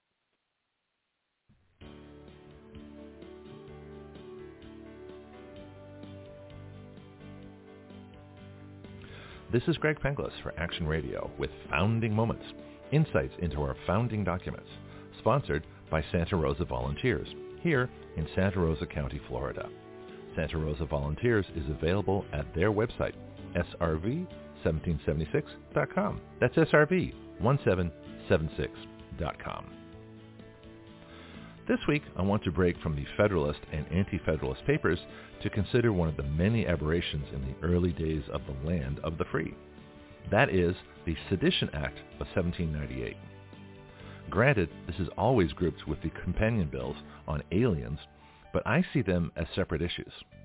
Why would a new government formed from colonies under rules of sedition from a foreign monarch bring about that same tyranny into our government so early in its existence?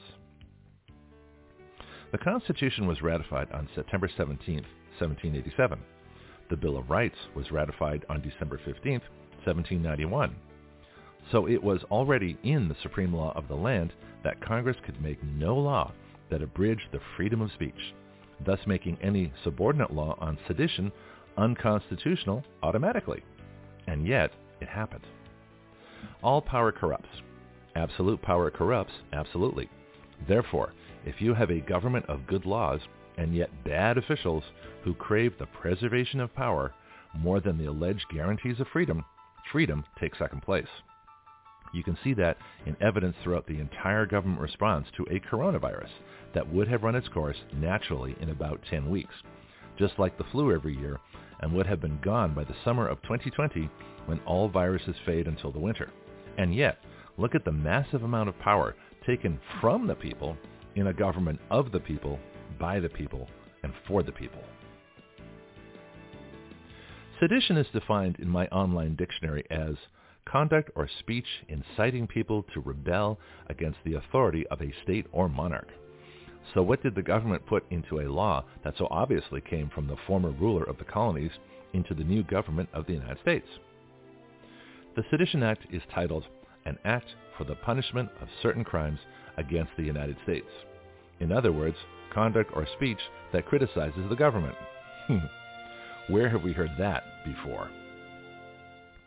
Section one of the Sedition Act reads, "Be it enacted by the Senate and House of Representatives of the United States of America, in Congress assembled, that if any persons shall unlawfully combine or conspire together with intent to oppose any measure or measures of the government of the United States, which are or shall be directed by proper authority, or to impede the operation of any law of the United States, or to intimidate or prevent any person holding a place or office in or under the government of the United States from undertaking, performing, or executing his trust or duty, and if any person or persons with intent as aforesaid shall counsel, advise, or attempt to procure any insurrection, riot, unlawful assembly, or combination, whether such conspiracy, threatening, counsel, advice, or attempt shall have been shall have the proposed effect or not,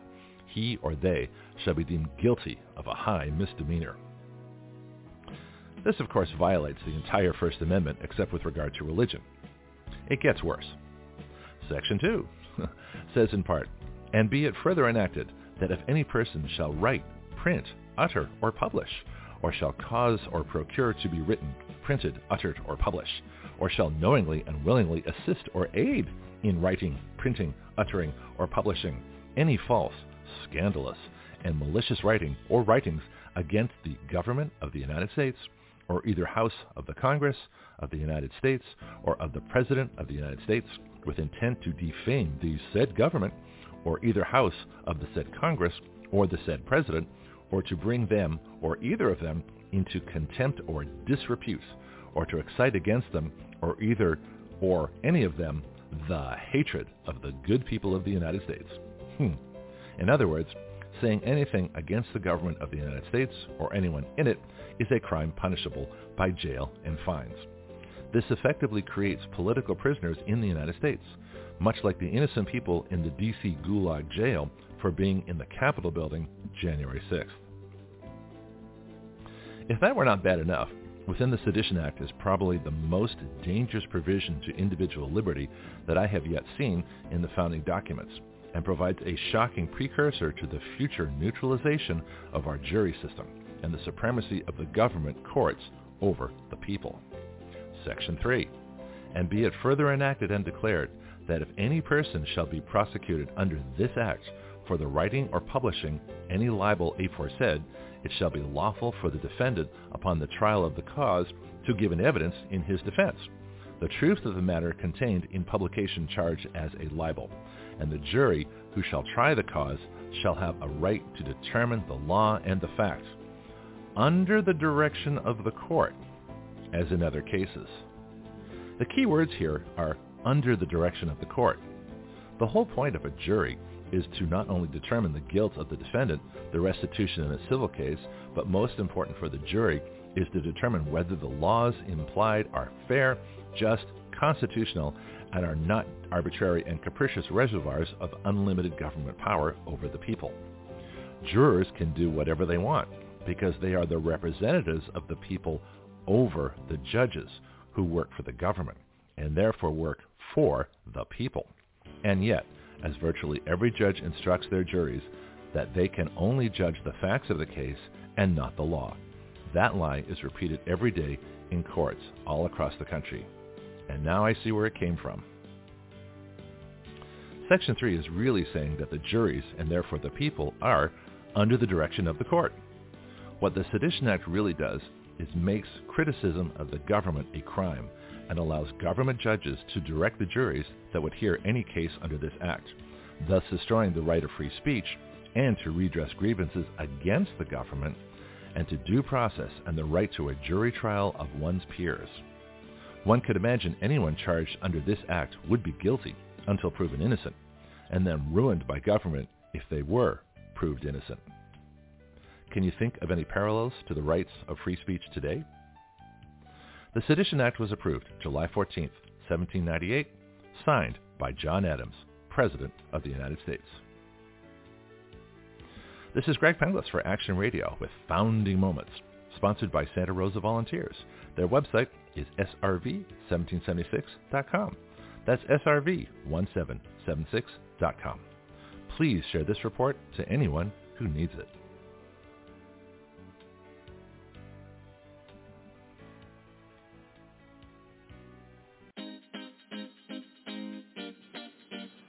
This is Greg Penglis. So what is Action Radio? It is a radio show with its own citizen legislature. That's you, the listener.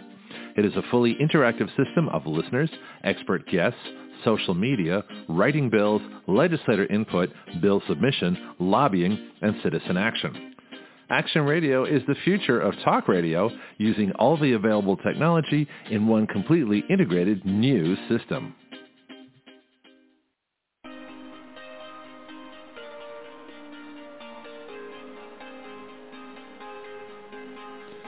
You are listening to Action Radio Online with Greg Penglis.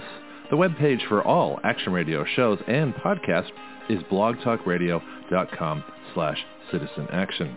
Please share our show with all your friends and family, both nationally and internationally. The guiding principle of Action Radio is this. We the people give our consent to be governed through writing the laws by which we are governed.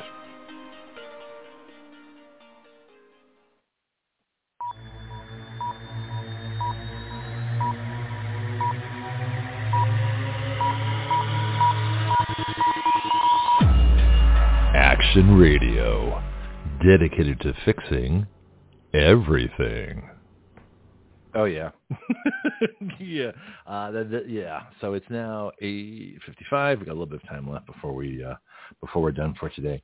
Uh, so about an hour. Eh, it depends. We'll see. It's so much time I want to put in here. Just going back over my initial uh, opening comment section of my, my plan for the show. I covered the airplane crash. Um, apparently, the I R S wants to do your taxes. Well, isn't that nice? Isn't that great? Think about the possibilities, right? That, do, do you want the government, uh, you know, the N I H to do your surgery too? I don't think so. But it's kind of funny. Apparently, it's some program part of the uh, the Inflation Increasing Reduction Act, you know, which was the incl- the Inflation Increasing Act that they called reduction. Uh, apparently, somewhere in there is some program where the I R S will be able to do your taxes. Well, isn't that special? I mean, you, who, you, the thing that they're going to err on your side? Do you think they're going to find every deduction?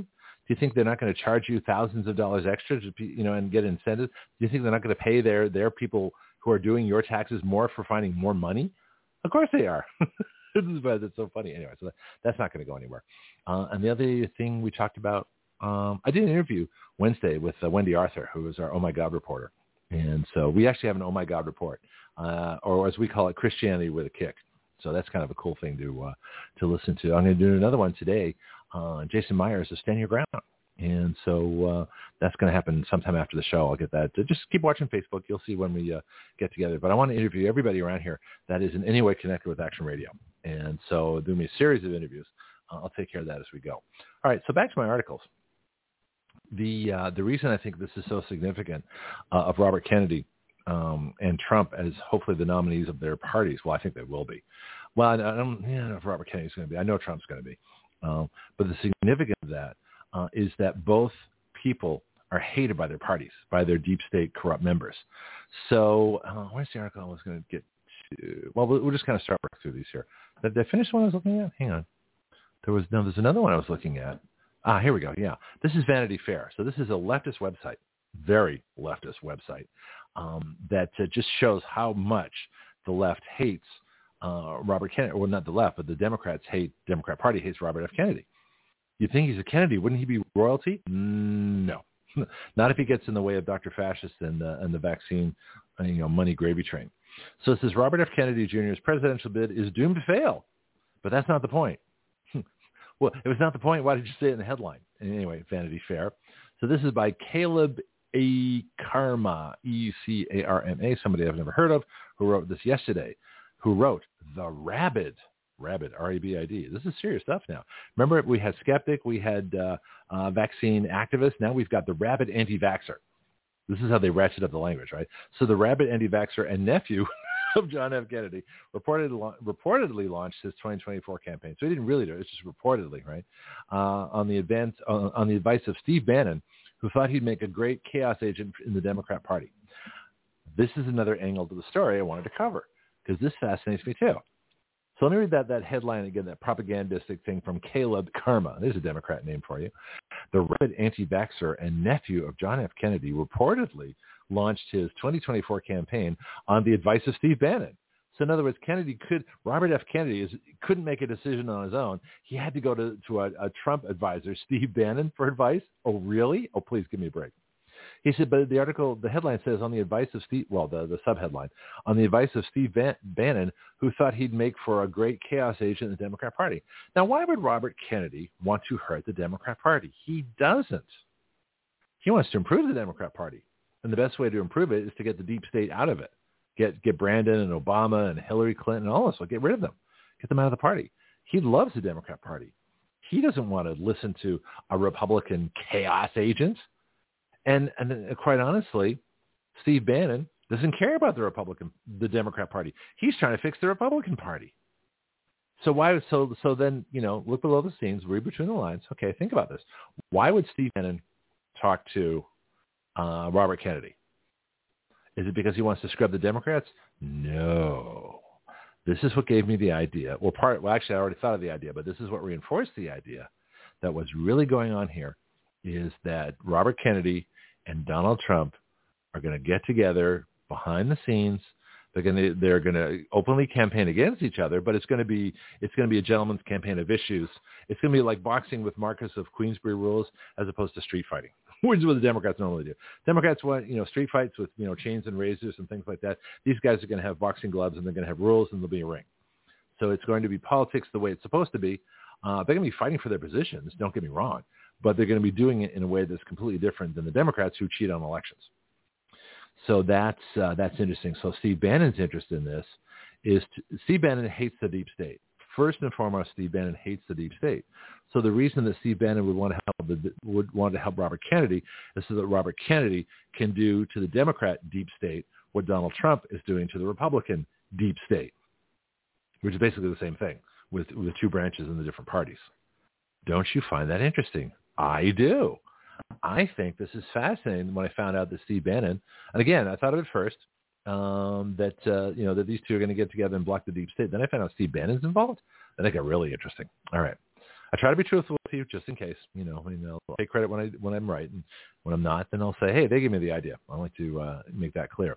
So the article says, the article from Vanity Fair, who hates Robert Kennedy because uh, they're, they're, they're leftists and Robert Kennedy is a, is a liberal, big difference. Caleb, what's his name, says, among Democrat voters, the appetite for an anti-vax presidential candidate might seem next to non-existent, but that's not stopping Robert F. Kennedy Junior, the sixty-nine-year-old son of, you know, okay, from throwing his hat in the ring. A leading figure in the anti-vaccine movement for nearly twenty years. So the last one had fifteen years. Now, now it's up to twenty. So uh, the, the, the information keeps changing. Uh, Kennedy is now gearing up to challenge Joe Biden in the Democrat primary and submitted a statement of candidacy to the Federal Elections Commission. So now he's already talking about gearing up a challenge to Joe Biden. Well, Joe Biden, you know, uh, challenging Joe Biden is easy. You just say something, stand up to him. Joe Biden is not, uh, you know, I mean, he was put there, obvi- well, you know the story. All right. Back to the article. According to C B S News correspondent Robert Costa, isn't he the one that used to yell at Trump all the time? That arrogant, obnoxious S O B? Yeah, I think it's the same guy. Well, it figures that the Vanity Fair will quote, you know, the person that hates Trump probably hates uh, Robert Kennedy for the same reason, because he loves the deep state. Deep state probably employs Robert Costa. So here's where it gets interesting. So, so you see, they have to have a reason that Robert Kennedy's running, other than the De- Democrat Party is a bunch of deep state corrupt Marxists. They have to make it seem that Robert Kennedy is crazy and that he's really a Republican. This is exactly like um, Trump, you know, got where he is because of Russian collusion. He's with Putin. Trump is with Putin. That's why he got where he was. It's a secret dossier. Trump is colluding with Putin. Putin is the one that helped get him elected. Bunch of nonsense, right? We know it's nonsense. So what's the contrary? What's the what's the corollary story to that? The corollary story to that is that Robert Kennedy is cooperating with Steve Bannon, who's like almost as bad as QAnon. I mean, you might as well you might as well just say it. Steve Bannon is is a conspiracy theorist. Get your best nasal tone, folks. He's a conspiracy theorist. Steve Bannon is a conspiracy theorist. He, he looks at QAnon. He's one of those people. In other words, he's a good guy. Okay. So let's let's uh, so let's so, so so this is where Vanity Fair gives it. So the liberals, the left gives everything away. You just have to read their own material, right? So here's the article. According to C B S News correspondent Robert Costa, the fantastical long shot bid was contrived by Trump world power broker Steve Bannon, who had reportedly spent months. How would they know this, right? Spent months. What do you think Kennedy reports to Vanity Fair? That he's talking to Steve Bannon? I don't think so. You think Steve Bannon reports to Vanity Fair that he's talking to to, to uh, uh, Robert Kennedy? I don't think so. But apparently they know. Do you think Robert Costa? They they confide in Robert Costa, who hates Trump, that uh, Kennedy and Trump are talking to each other? I don't think so. And Steve Bannon's behind it? I don't think so. I think this is all made up. This is why I think it's so funny. All right. Let me start again in my best authoritarian liberal voice. The fantastical long-shot bid was contrived by Trump World, that's all one word, by the way, Trump World power broker Steve Bannon, who had reportedly spent months urging Kennedy to run in the hopes that he might sow chaos on the left. Do you remember Rush Limbaugh's chaos thing? We had a, once that um, I think it was once that Trump was winning. You know, uh, Rush Limbaugh said, okay, you might as well vote for uh, for Hillary Clinton against Joe Biden, whatever it was, or vote for Joe Biden against Hillary Clinton. What, whatever it was, Trump had Operation Chaos, where he had all the Republicans in safe states vote in the Democrat primaries, where there were open primaries. That was his Operation Chaos. Anyway, so they, they think Steve Bannon wants to do the same thing. Steve Bannon, who had reportedly spent months urging Kennedy to run.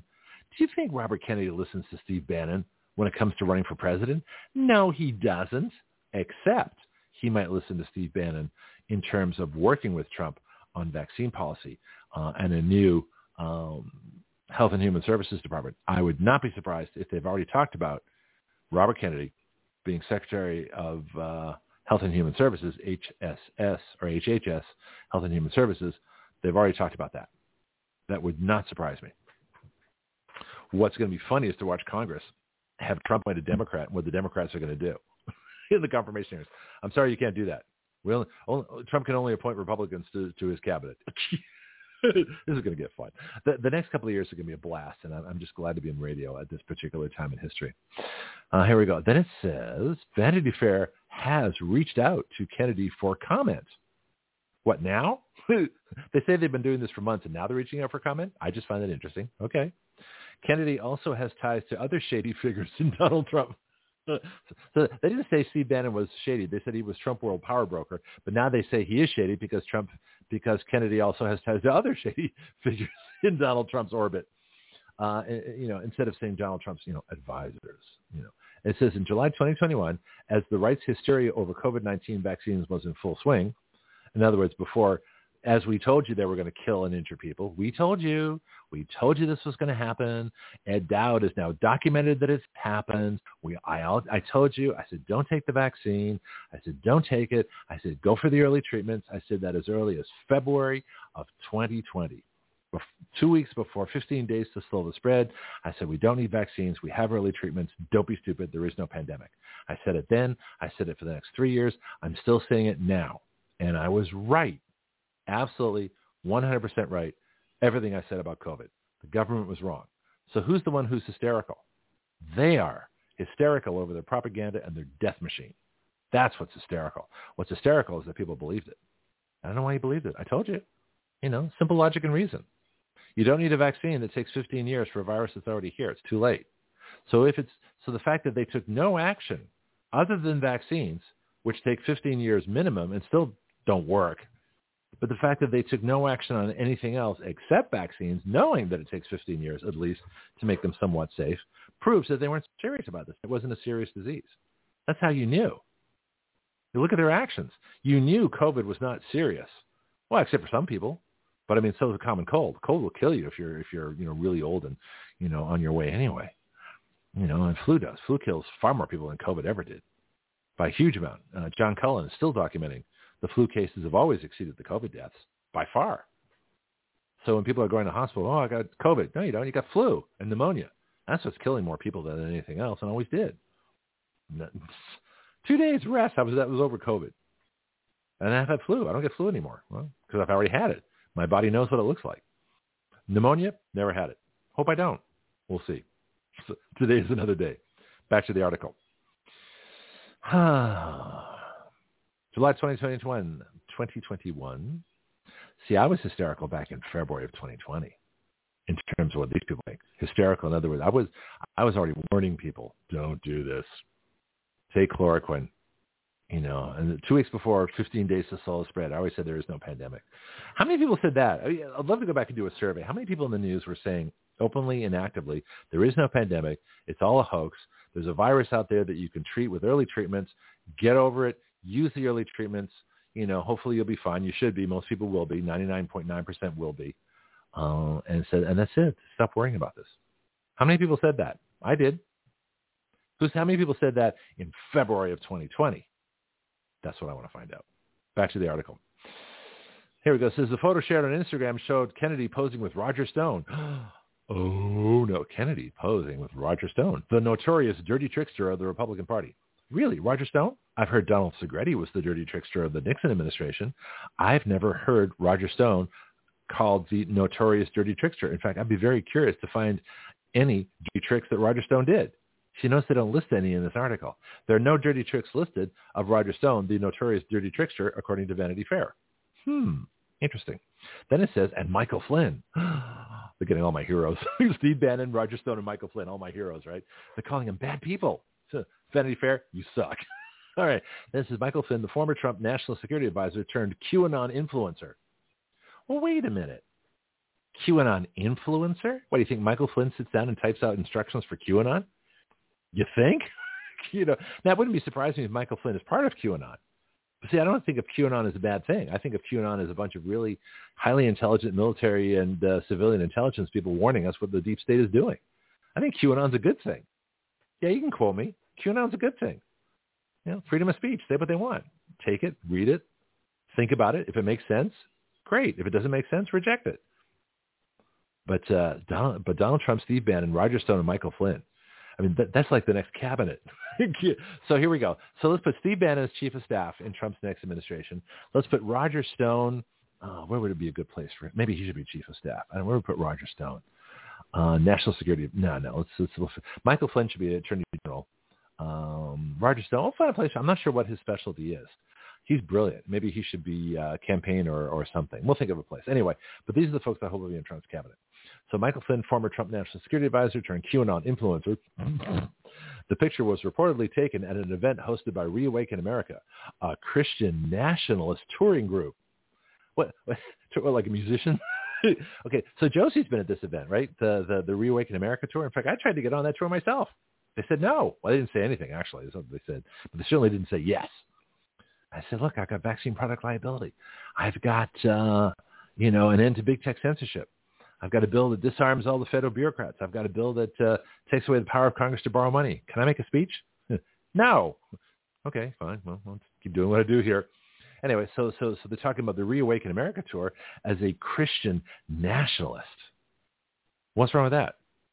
What's wrong with being Christian and nationalist? I'm a nationalist. I believe in my nation. So did Harry Truman. So did Franklin Roosevelt. So did John Kennedy. A lot of good people are nationalists. And they, they also happen to be Christians, by the way, too. How about that? So what's a Christian nationalist? It's somebody that believes in Jesus Christ, especially on this Good Friday, that also believes in our nation. Well, that's a good thing. Sorry, folks. Sorry, Vanity Fair. So it says the picture was reportedly taken. So they're taking one picture, and because they're taking a picture, do you know how many selfies President uh, Trump does with other people? He's done with all kinds of folks. Does he know who all these people are and have all their backgrounds? No. So you take one agent provocateur, you have one really clandestine nasty person, have them take a picture with one of these celebrities and say, look, see, they know they're they're guilty by association. They know this person. They're they're working together. No, they're not. Anyway. So it's reportedly taken an event hosted by Reawaken America, Christian nationalist, da, da, da.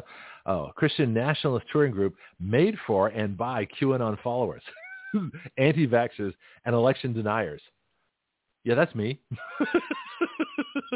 Well, I'm not really a QAnon follower because I don't know how to find QAnon. I don't read QAnon stuff uh, unless other people hand me. I know it's out there. I just I got a show to do. I got to do other things. Anti-vaxxer? Absolutely, since the mid nineties. Election denier? No, I'm an election truther. The truth of the election is that Brandon lost and Trump won. So if you want to include me in that crowd, Christian, nationalist, someone who reads QAnon against vaccines and knows that the election was a fraud, yeah, that's me. I'll say it proudly. Anybody got a problem? Call me up. I don't care. Uh, let's check live chat once again as I uh, ramble on here incoherently. Oh, everybody's still there, but no one said anything for a bit. That's okay, fine. Live chat's where you type in. Uh, Skype line is where you contact us directly. And let's continue on. According to C B S, all right, here we go. Here we go. So the picture was taken. You've got the QAnon followers, the anti-vaxxers, the election deniers, a crowd that, needless to say, but they're going to say it anyway, has very little overlap with the Democrat voters Kennedy would need to win his primary bid. Well, maybe there's a lot of those folks who are Democrats too. Do you ever think of that? Vanity Fair? They say it is more than likely, then, that, that Kennedy is part of an oddball right-wing plot to pester Biden in what could otherwise be a mostly uncontested primary. That's what they want. See, they don't want any. They want Brandon. If Brandon has the opposition, he's going to look stupid. He looks stupid anyway.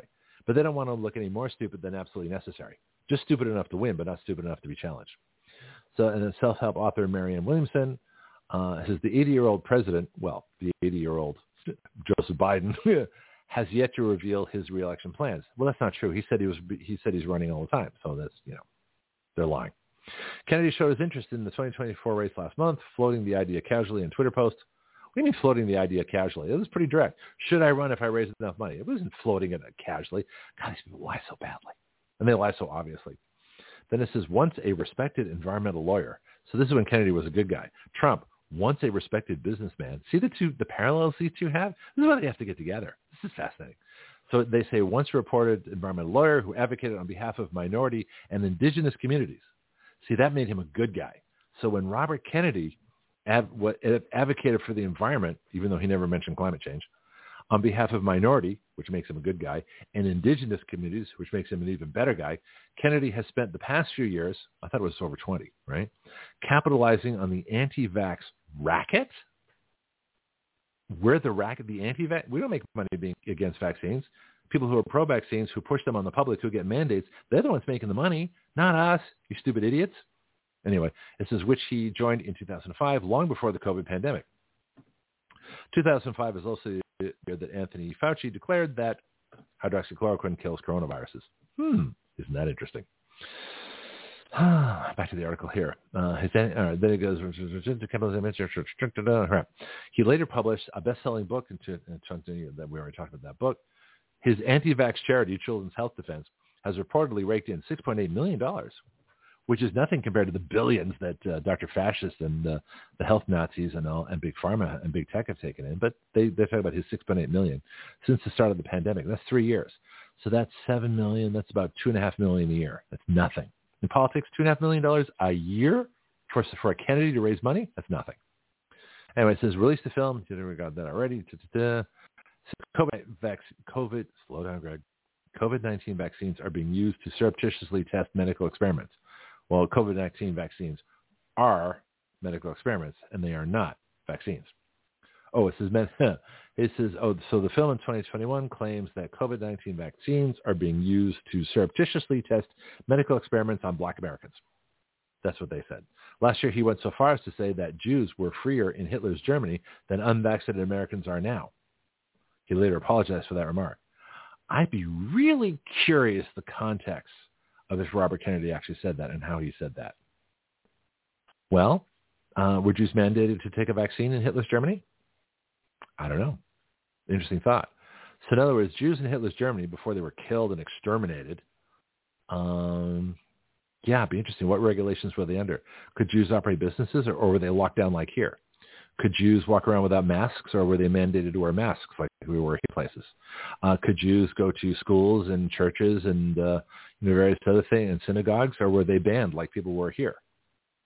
So if you look at it in the context that Jews in Hitler's Germany were obviously persecuted, businesses destroyed, uh, and eventually the Holocaust, but pre-Holocaust, were Jews in Germany freer than people were here under the lockdown? And the answer actually is yes, before the uh, the Holocaust started, while it was still just at the persecution level. Because we had all our businesses locked down and our schools closed. And, and you know, mandating you inject yourself with a poison, messenger R N A, God knows what. Well, I don't think the, the, the Jews were given mass drugs until they were killed with Zyklon B gas in the Holocaust. But pre-Holocaust Germany, I bet you that's what the what they were talking about. So if I know Robert Kennedy, um, I would guess that if he made a remark saying the Jews were freer in Hitler's Germany, it would have been pre-Holocaust. It would have been uh, the fact that Jews were registered as Jews. They had to wear yellow stars of David. Uh, you knew which businesses were Jewish. Uh, of course, the, the public did Kristallnacht, destroying all the German business, uh, German Jewish businesses. But uh, were the rules for Jews in Hitler's Germany less severe than the rules for Americans under COVID lockdown? It's an interesting question. On that note, what else can I do? uh, Robert Kennedy was president. Let's get away from Vanity Fair. Vanity Fair sucks. Washington Examiner. I'm pretty much done. I don't know what else. The, you know, I've got some of the articles. Let me take another break. Play something else here. Uh, what's it now? Nine, nine eighteen. See, uh, there's no point in pursuing the show if I get tired and not able to talk, because I lose all my enthusiasm and the material gets boring. I don't want to be boring. I really don't want to be boring. So let me play you, let's take a little time. Let me play you one of my favorite interviews. I haven't played this for a while. Doctor Walter Williams.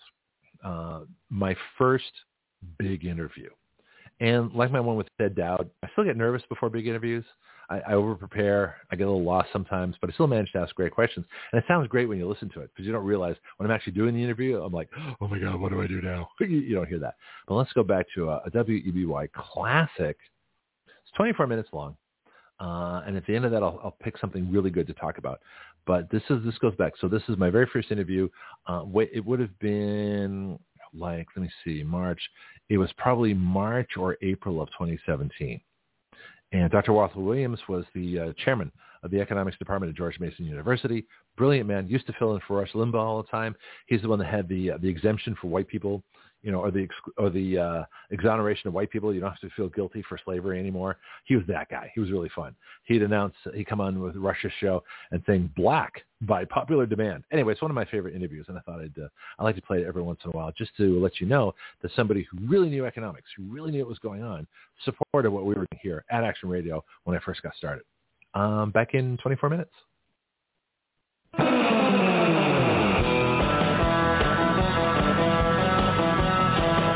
Yeah, baby. Time for the Action Radio Hour. It's eight oh six in the morning. I don't get the music down, and I want to get to our guest right away, so let's introduce him now. Got my music? You listen to my music? Ah, thank you very much. He received a P H D in economics from U C L A. He is an economics professor and former department head of George Mason University. He has authored over one hundred fifty publications, done tons of radio and television appearances, including mine, with more awards than I have time to mention. Let's have a round of applause for Doctor Walter Williams.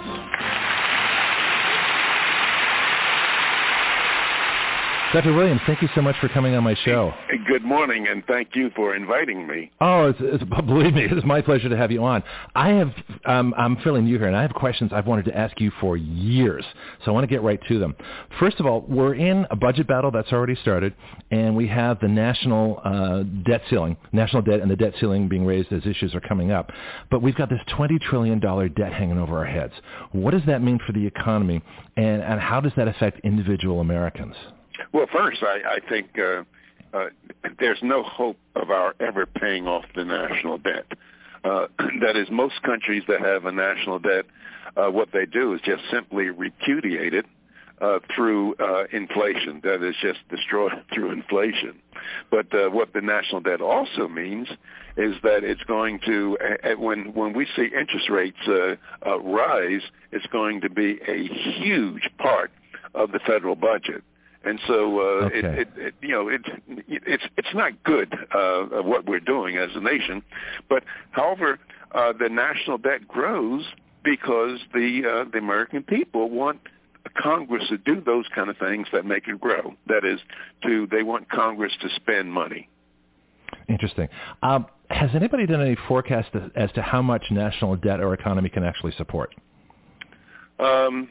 I don't know. Right now, the national debt is about one hundred, uh, one hundred three percent of, uh, uh, no, I'm sorry, uh, the, na- the national debt is very, very large relative to G D P, but, okay. but we're uh, we're better off than many other countries, and, and there's no particular uh, um, no, no particular estimate that I know of uh, where you know where it rings the bells for disaster. And here's the the reason I'm asking that question is because I think the more important question is if we don't know how much national debt our country can support, then how can Congress, in any good conscience at all, raise the, the debt ceiling? Well, the, well, look, the, these people are politicians. Yeah, uh, that is that is look. You have to recognize that a congressman's, uh, let's say a, a, a member of the House of Representatives, his time horizon is two years. Okay. Uh, a senator may be four or six years. Now, those people are not concerned about what happens to our country in twenty thirty. Yeah. Because, uh, you know, they, they, they might be dead by twenty thirty. And if they do the kind of things now that protect our country in twenty thirty, the American people will run them out of office. Which brings up my next question, and that is, uh, and I told you about this ahead of time, uh, Calvin Coolidge being one of my favorite presidents. I looked up some numbers, and I got this from a Heritage Foundation article. Uh, Calvin Coolidge inherited in World War after World War One and the Woodrow Wilson mess, um, just this horrible economy. But what he did was he cut spending forty-three percent from nineteen twenty-one to nineteen twenty-four. He dropped the highest tax bracket from seventy-three percent to twenty-nine percent, and that went from nineteen twenty-one to nineteen twenty-nine, and reduced the national debt from twenty-four billion dollars to sixteen point nine billion dollars. So I translate... And right after that, we had the Roaring Twenties. Exactly, we had the Roaring Twenties. So what I'm, what I'm getting to is if that was repeated today, and I've, I've run the numbers here, if Trump repeated that today, we'd have a current budget that would go from four point three trillion dollars down to only two point four trillion dollars.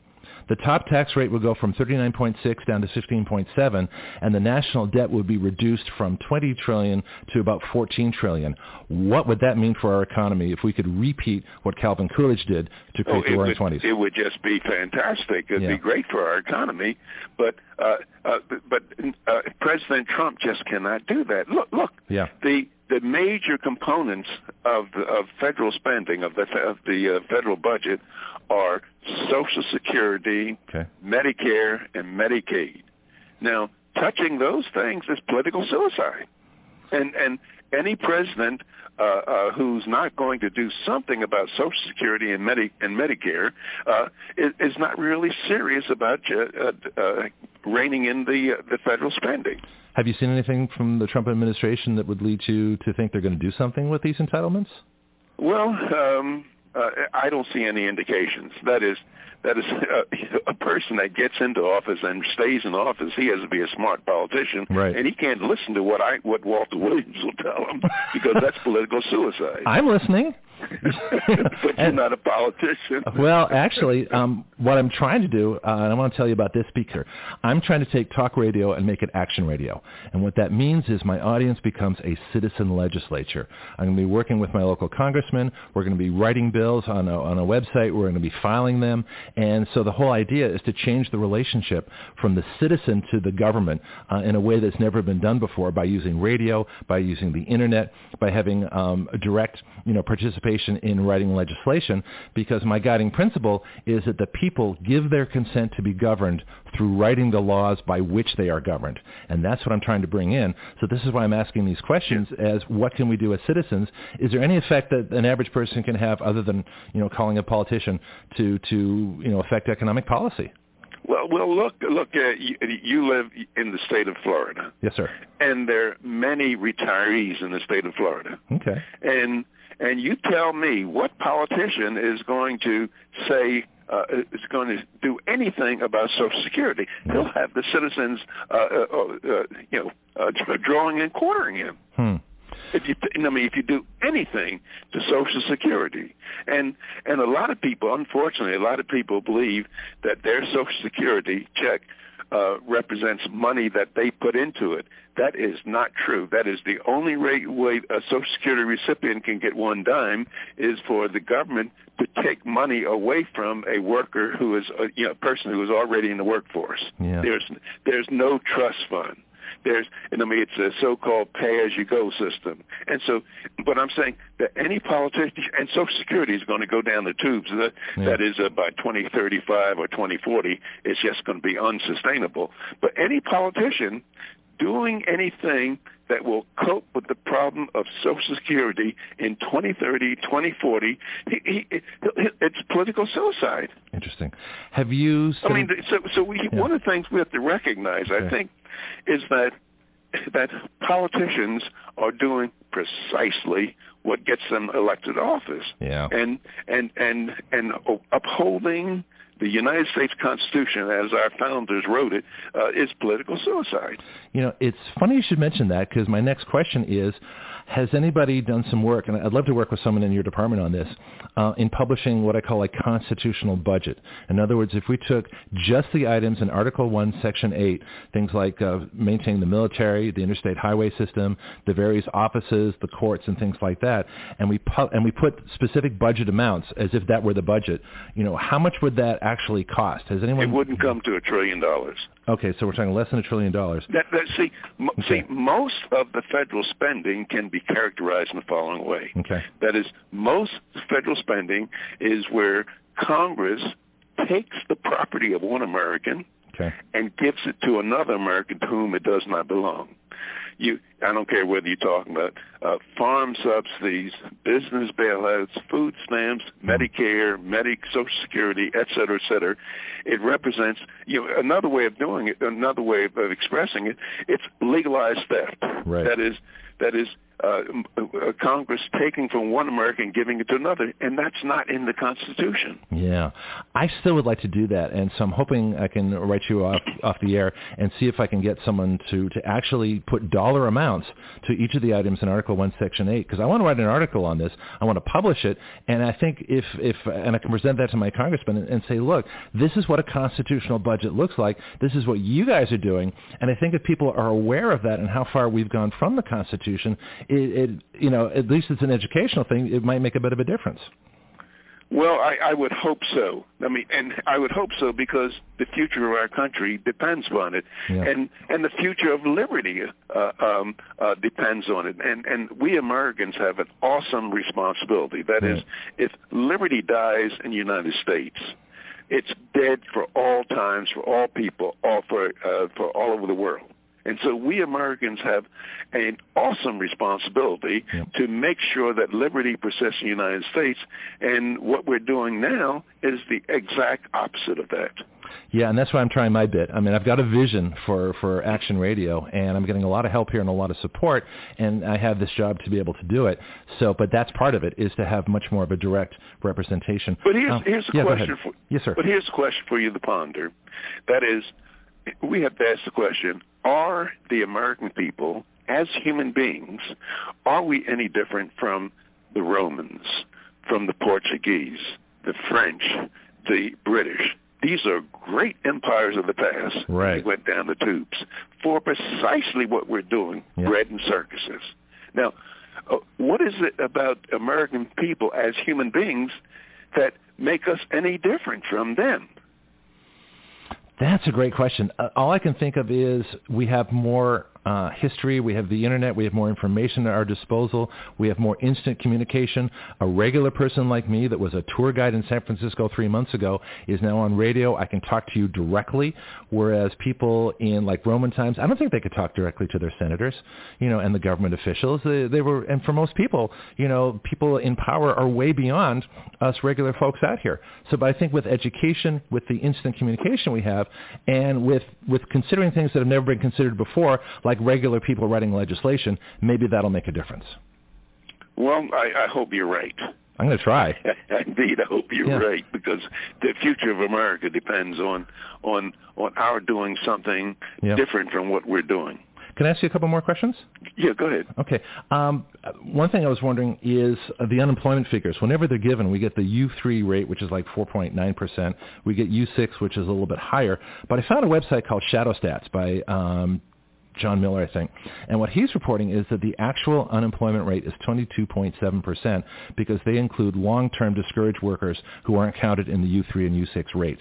Is that accurate, and would that better describe why our economy is so sluggish, sluggish if actually twenty-two percent of people are unemployed?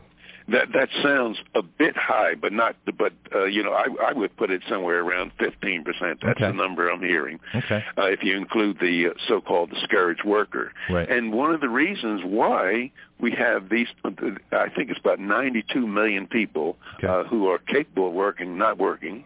The reason why we have such a number is because of the welfare state. Okay. That is, these people can afford to say, well, I'm not going to take that job at McDonald's for seven dollars and twenty-five cents an hour and eight dollars an hour because I can get unemployment compensation, I can get food stamps, I can get many other things. Hmm. And if you look at historically, the duration of unemployment uh, since nineteen forty-eight, I believe, has tripled. Okay. And and and uh, now if if not taking a job at eight dollars or nine dollars an hour, if that meant starvation, people would not do it. Yeah. But it doesn't mean starvation.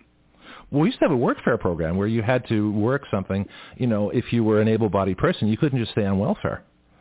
That's right. And then there's another question that one might ask, is that we've okay. been a nation since uh, seventeen ninety-two or seventeen eighty-seven, whatever number you, you want to, uh, whatever year you want to put it. Okay. But but we we became the greatest nation on the face of the earth without all these programs that people today say are absolutely necessary. So they're that not. Is, we, we didn't have a, we didn't have any welfare until the you know, until the Roosevelt administration. Right. Uh, we did not have an unemployment compensation, I believe, not until the nineteen forties. Yeah. And, that, and and we didn't have all these programs that people say is absolutely necessary, and, uh, be, uh, you know, before. Uh, the, the nineteen fifties, sixties, and seventies. Yeah. Another thing we didn't have that I reported on in the previous hour was the withholding tax that came in in nineteen forty-three, right in the middle of World War Two. Yeah, and right. It's, it's, what, sixty-two years later or something? I, the the article. You know what it, yeah, go ahead. And very interestingly, it was called a victory tax. Oh, interesting. And, oh. and, and it was called the, it was called the victory tax because the government was saying, if we can get money to the government uh, more quickly, we, that will help us win the war. Yeah. Well, now, and so, so as Milton, as my colleague and, and mentor, Milton Friedman, used right. to say, there's nothing more permanent than a temporary federal program. Or a tax, temporary tax. We have an issue here where we're voting on another temporary tax for ten years. Um, oh, yeah, well, yeah, right. As a matter of fact, they just repealed, I think ten years ago, mm-hmm. the tax on telephones that was supposed to finance the Spanish-American War. Wow. What would happen if we actually could get rid of it? This is one of my legislative agenda items. If we didn't have a withholding tax and Americans had to physically, I mean, they couldn't just have an automatic deduction, but if they had to physically, every time uh, tax was due, whether it was weekly, monthly, quarterly, or by the year, what do you think that would have uh, an effect on the economy and the rate of taxation? I think it would have a very important effect because the average American has no idea how much taxes he's paying. Right.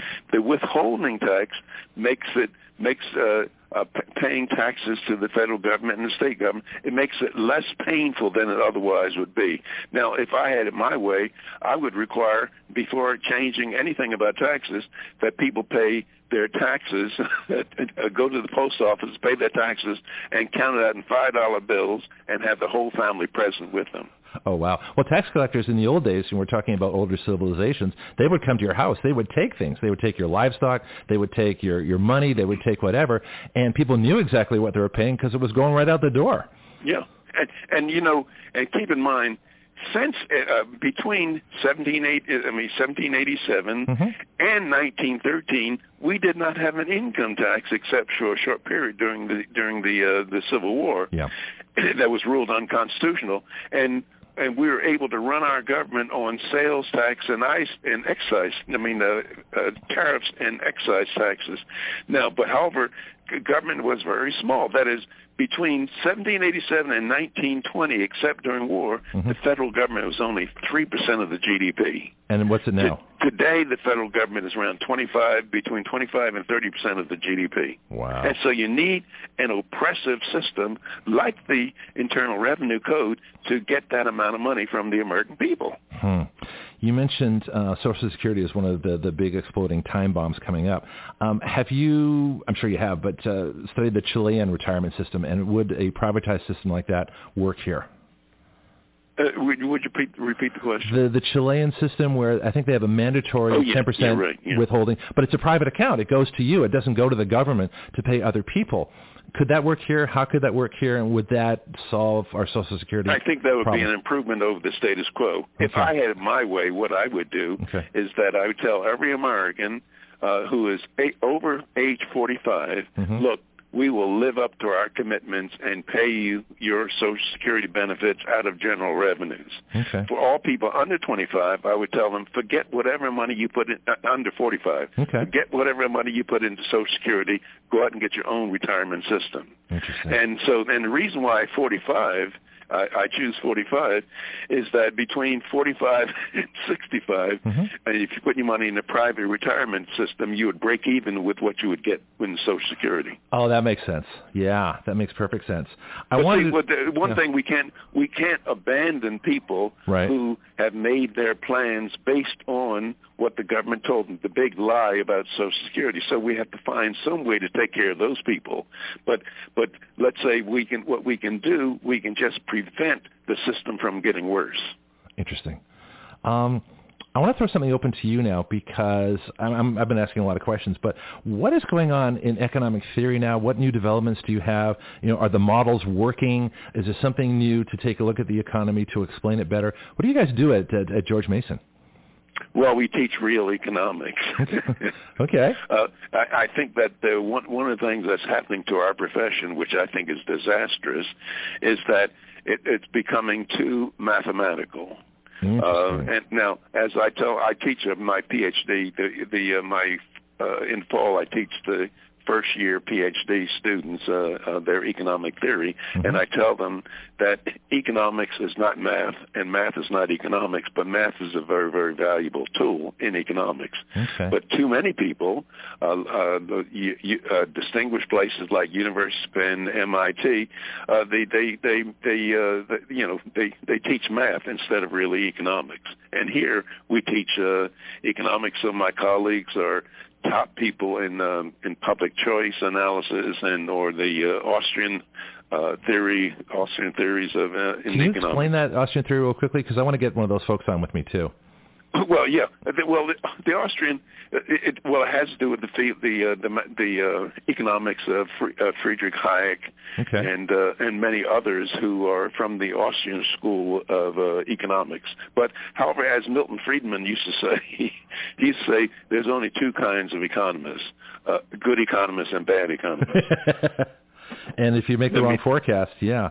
yeah um, as opposed to people saying Keynesian economists, Austrian right. economists, free market economists, he just says it's good economists and bad economists. Okay.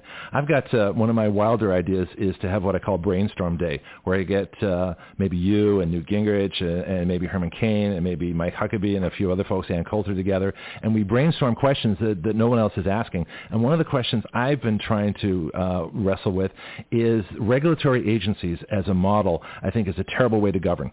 I think there has to be a new way to to enforce the laws that uh, the legislature passes and the executive signs, but regulatory agencies become these little kingdoms. They grow, they take on more responsibility, they think their regulations are, are law, and they, there's like bypassing uh, the legislative process. Is there another way to get our laws enforced that is not a regulatory agency? Is there a new model that we could come up with um, to handle that responsibility? Has anybody? Well, I, I, yeah. I think we just have to go back and look at our history. Okay.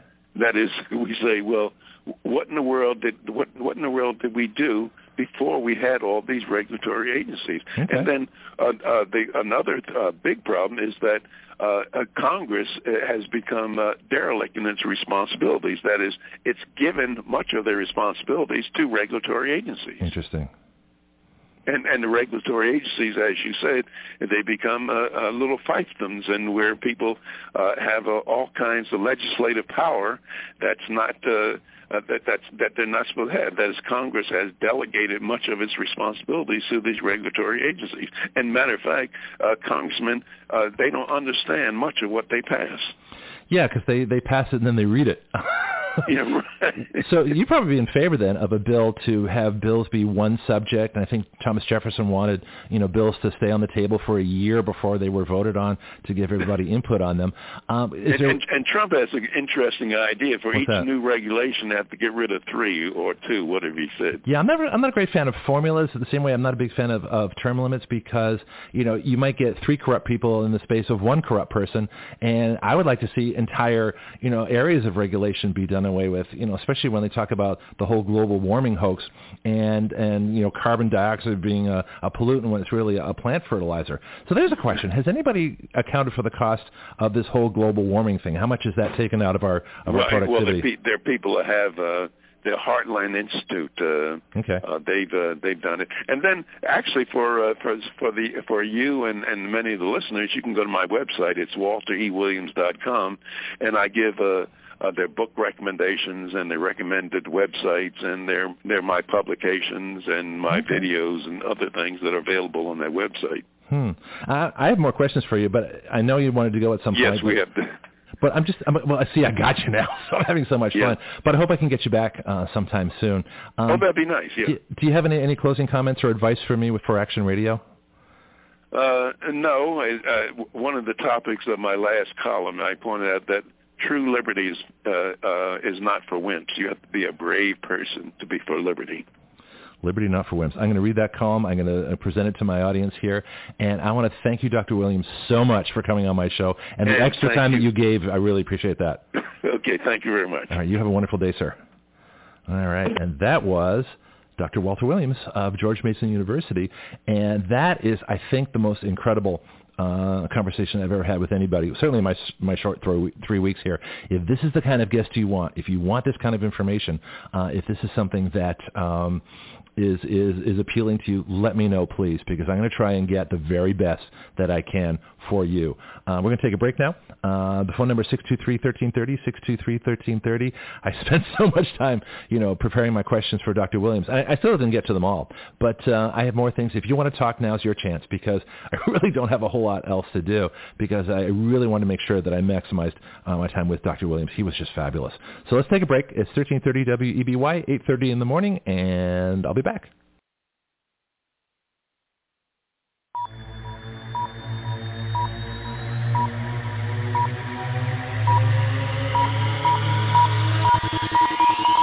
Action Radio, dangerously cool. Uh, Sherman, set the Wayback Machine for present day, please. Thank you very much. Okay, Mister Peabody. Anyway, so yeah, that was how it was uh, back then. So if that was three weeks into my uh, my radio career, that would have been March, what, twenty-first? I started on um, on March first of twenty seventeen. So that would have been about, yeah, about the third week of March uh, of twenty seventeen. And that was my first big interview.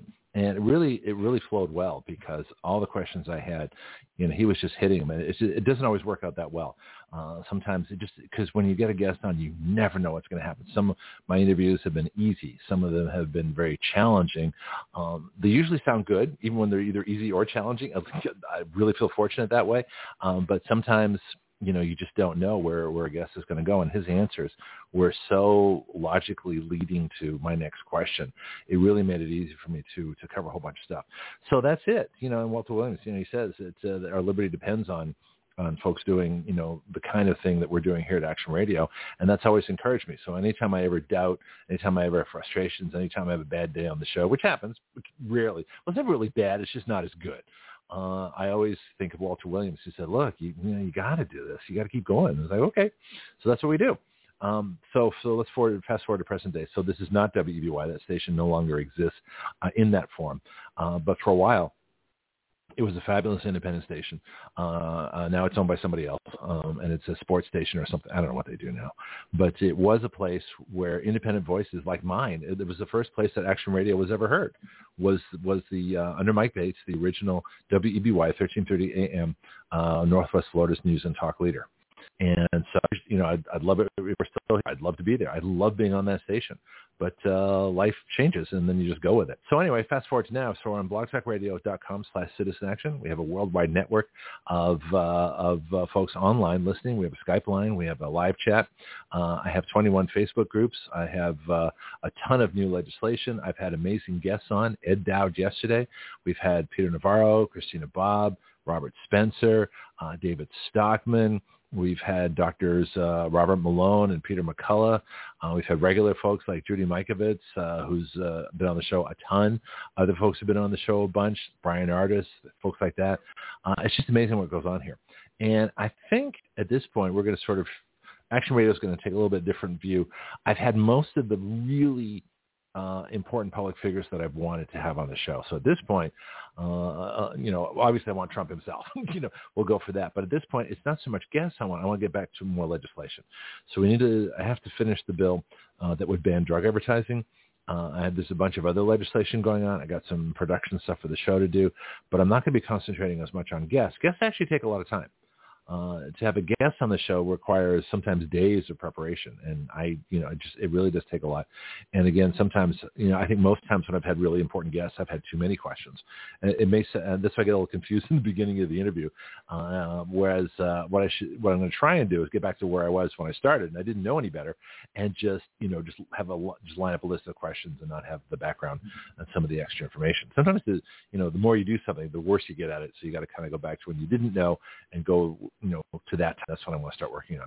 All right. So I've got an uh, article here. Uh, this is from Science Insider. Science Insider.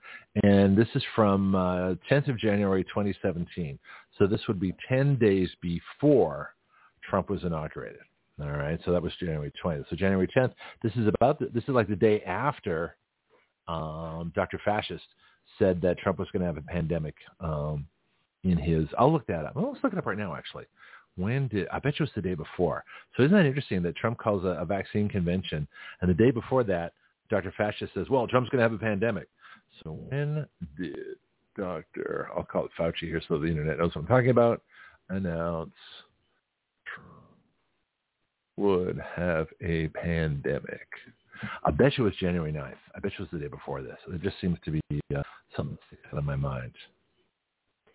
Uh, the okay, let's get the.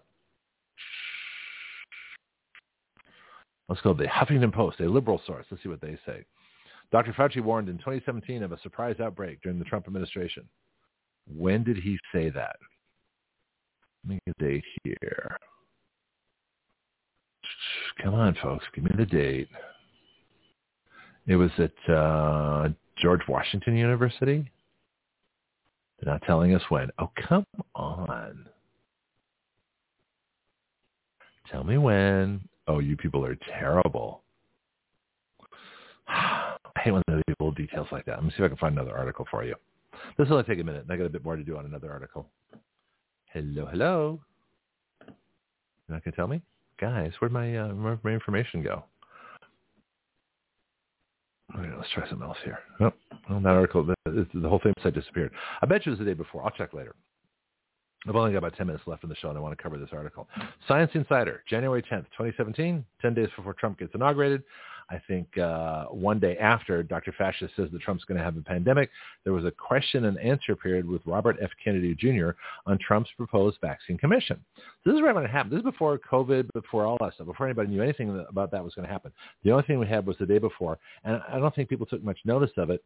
Doctor Fauci saying that Trump's going to have a pandemic, and then all of a sudden we have a vaccine commission. I don't think that's a coincidence that he announced it before the commission. So it says environment. I'll, I'll try. I'll check before the end of the show. I'll, I'll, I'll look up that again. So the article says environmental attorney. Boy, they were being nice to him then.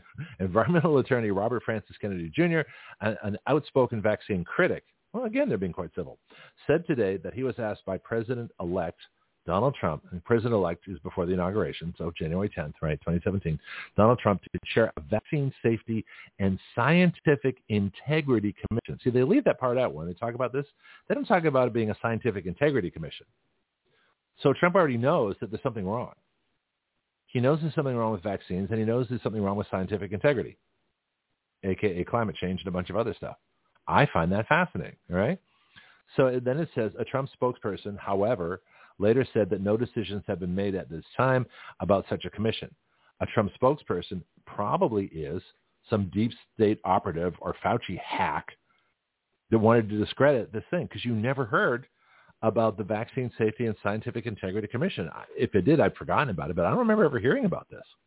Certainly not that Robert Kennedy was involved, and I've known about Robert Kennedy for years. You know, especially back in the mid nineties when I decided that vaccines were bad. Why? Because too many people were dying and too many kids were getting autism. So I knew something was wrong. I can read. Anyway, article says Kennedy espouses discredited links between vaccines and neurological disorders. Well, who says they're discredited? I think if, if you increase the amount of vaccines and the amount of autism increases, then there might be a connection. I'm not saying that, you know, that will causal, you know, what does it say? Uh, um, coincidence doesn't make causality. No, but it sure as hell, you know, makes it worth investigating. You know, if you got a huge rise in autism after a huge rise in the number of, of so-called vaccines, I would venture to bet there's a connection somehow. You know, so you can't just dismiss it and say that these are discredited links. Oh, please. So it says Kennedy espouses discredited links between vaccines and neurological disorders, including autism. Right. Yeah. Uh-huh. Then it says he also, he has also been harshly critical of the U S Centers for Disease Control and Prevention. Well, isn't that interesting? And who's, who uh, used the C D C, the U S Center for Disease Control and Prevention, Doctor Fascist, to issue draconian, illegal, unconstitutional mandates, which he called guidelines, which people followed like mandates, uh, to destroy our country and basically suspend the Constitution, something he has no authority and nobody can do. But they did it anyway because they had the guns, right? Anyway, then it says C D C, which recommends the childhood vaccine schedule. Well, the C D C is not a regulatory agency. The, their their their authority comes from the Department of Commerce, or from the Commerce Clause. They're they're they're they're not a regulatory agency. They don't make medical policy. The only thing they have control over that I know of is when someone comes into the country with symptoms of a communicable disease, they can stop them at the border, and that's it. That's their only job. Anyway, it says they recommend the childhood vaccine schedule. Well, they have no business recommending that. There shouldn't even be a schedule. It'd be up to parents, right? Then it says scientists have officially disputed Kennedy's claims. Shit, but they haven't proven him wrong. Anyway, Science Insider caught up with Kennedy by telephone in an airport flight lounge shortly after he met with Trump in New York City. He made it clear that C D C's vaccine scientists and practices will be a major focus of the commission's work. Oh, you were challenging his lordship, Doctor Fascist. That's why Fascist announced the day before this meeting that Trump was going to have a pandemic. You know, that's because he knew he was going to have to defend vaccines, which weren't vaccines, you know, against this uh, Kennedy Commission. Oh, this is getting more interesting all the time. And we even got Steve Bannon. So between Steve Bannon and the Vaccine Commission uh, and Robert Kennedy declaring for president at this time, at the time that Trump, Trump is running for re-election for his second, second term, this is a fascinating day. I just I hope everybody else is as interested in this as I am. Then it says vaccine scientists and practices will be a major focus of the commission's work. Experts from our interview, which had been edited for, oh, excerpts from our interview, not experts, excerpts from our interview, which have been edited for brevity and clarity, appear below. What do you mean? You took out the good stuff? I always hate when they say edited. I prefer my own editing. Thank you. However, it says, what happened in the meeting? Answer. It was an hour meeting with the vice president-elect. That would be Mike Pence, part of the deep state uh, medical community. So that's probably met with Mike Pence. This is when Trump thought he could Trump, trust Mike Pence. Big mistake. So our meeting with the vice president-elect came into the last, oh, it was an hour meeting and the vice president-elect came in the last fifty minutes. Yeah, that's so he could report to Doctor Fascist, you know, what was going on. Betcha, betcha. Uh, the meeting was with Trump uh, and Kellyanne Conway, recently appointed counselor to the president. So you got two good people, Trump and Kellyanne Conway, and then you got the deep state operative, Mike Pence, comes in the last fifteen minutes so he can report to Doctor Fascist so they can sabotage this commission. Probably how this went. Then it says, question, did President-elect uh, request the meeting or did you? Uh, answer, to, and was, the answer is Robert Kennedy talking. He called me a week ago to request it. So Trump requested this meeting of Robert Kennedy, which means he obviously knew of him, obviously knew how to get in touch with him, and obviously wanted his advice. That alone is huge. Question, why? Answer, he wants to make sure that we have the best vaccine science and the safest vaccine supply that we can have. Now, why would Trump want that before he's even president? Why would he want that ten days before the inauguration? Why would he ask Robert Kennedy, who he obviously trusts to head up this commission, because he obviously reads what Kennedy writes.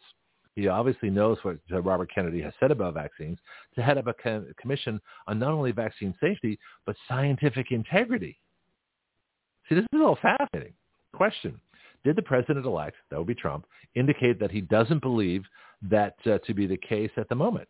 Answer. And this is where it gets interesting. Kennedy says of Trump, he is troubled by questions of the links between certain vaccines and the epidemic of neurodevelopmental disorders, including autism. And he has a number. He told me five friends he talked about, each one of them who has the same story of a child, a perfectly healthy child, who went into a wellness visit around age two, got a battery of vaccines, spiked a fever, and then developed a suite of deficits in the three months following the vaccine. Well, duh. Stop doing that to your kids. Well, obviously, if, if a bunch of kids get uh, a bunch of vaccines, which are non-vaccines, a massive fever, and then within three months they all have autism, uh, yeah. Then it says he said that he understood that anecdote was not science, Uh, but said that if there's enough anecdotal evidence that we'd be arrogant to dismiss it. Those were his words. And I think he's absolutely right. So my question then is, what happened to Trump between when he was concerned about vaccines and the scientific integrity uh, and when he pushed warp speed on the country? Was it because he was so terrified by COVID because of what he'd heard that two million people were going to die if we don't do something? Uh, the Neil Ferguson model. In fact, by the way, uh, Ed Dowd in his book, um, I, I did this another question. No, it's my ninety-second warning. There's another question that uh, I was going to ask Ed Dowd yesterday because he has a, a section on modeling. Neil Ferguson, two million people are going to die. And I remember Trump saying of warp speed, we saved two million people. So Trump bought into, for a while, the Neil Ferguson bogus model that two million people would die if we didn't vaccinate. Well, it looks like a million people did die, supposedly, you know, of COVID, uh, and that's why they pushed the vaccine. So if a million people died, then the vaccine obviously wasn't very successful, was it? And here's another thing, too. Well, actually, here's the truth. If you break down the numbers, uh, of the million people, uh, most of those were, a million people did die because a million people die, plus every year, right? So a million people died. Uh, of those million who died, um, six percent died from COVID. Not with, from. Okay? So that's about sixty thousand people. So we're talking about those who actually died with COVID, uh, I mean, died from COVID and nothing else. So those that died from COVID and nothing else was about six percent of that million people. So sixty thousand people. Of those sixty thousand people, uh, Doctor Zelenko and everybody else have told me, a bunch of folks, that they could have saved about ninety percent with early treatments. So ninety percent of sixty thousand would be um, all but six thousand. All right? So so so really the only people who should have died from COVID was about, that was my ten-second warning. The, the only people who should have died from COVID, you know, and nothing else was about six thousand people, even with early treatments. Well, six thousand people is like a fraction of the eighty thousand that die every year from the flu. So COVID was always nothing but a weak flu bug. So that's the crazy part about it. Everything else that happened was government-induced. It was government-induced COVID, not COVID itself that caused the problems. Back to the article. It says, was there a particular vaccine he felt was culpable? And this is the, the question asking Robert Kennedy. He says he doesn't know whether it's the schedule or the sheer number of vaccines or the age at which they are given or the ingredients. Of course, I would say all of the above. Question, did the president-elect, being Trump, mention C D C? Answer, we talked a lot about C D C and ways to increase the independence from financial conflicts at C D C in the vaccine division. See, he already knew.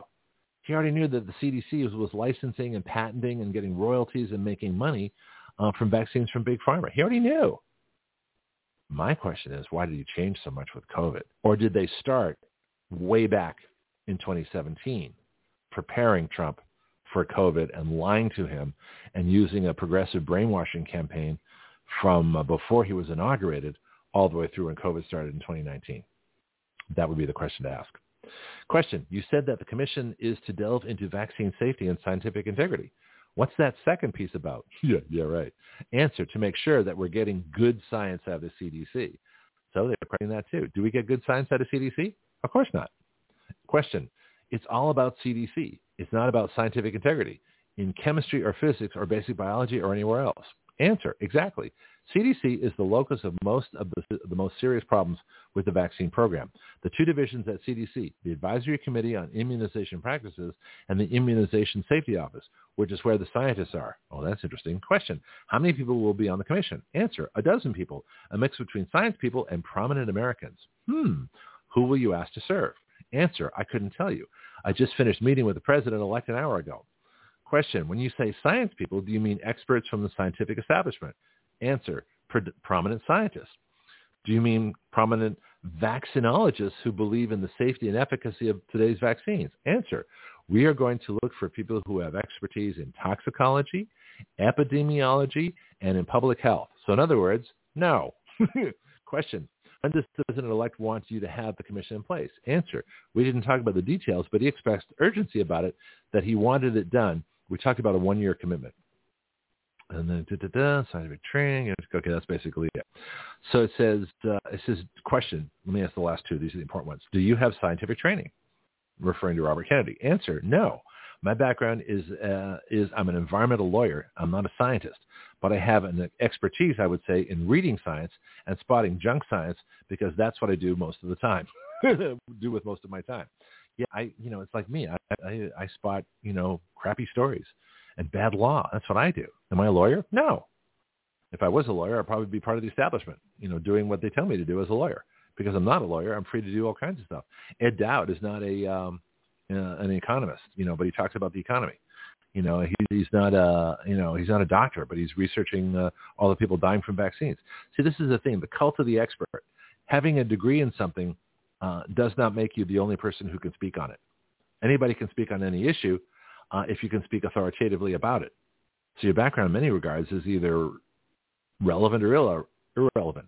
Sometimes it's relevant to establish a level of expertise, but sometimes it's also relevant to establish a certain distance from that community. So the answer, so the question, rates of childhood infectious diseases have plummeted over the past half century or so. Are you out to return to us to the dark ages? In other words, with the assumption that vaccines cured all the disease. Uh, that's not true. We don't make that assumption anymore. Sanitation, clean conditions, advancements, and all kinds of stuff is what really stopped these diseases. Plus, we built up immunity to them. Um, there we go. So the answer was, he says, I am for vaccines. This is Robert Kennedy. It says right here, in twenty seventeen, I am for vaccines. I have been tracking mercury in fish for thirty years, and nobody has called me anti-fish. I love that. He says, I'm pro-vaccine. I had all my kids vaccinated. I think vaccines save lives. But we are also seeing an explosion in neurodevelopmental disorders, and we ought to be able to do a cost-benefit analysis and see what's causing them.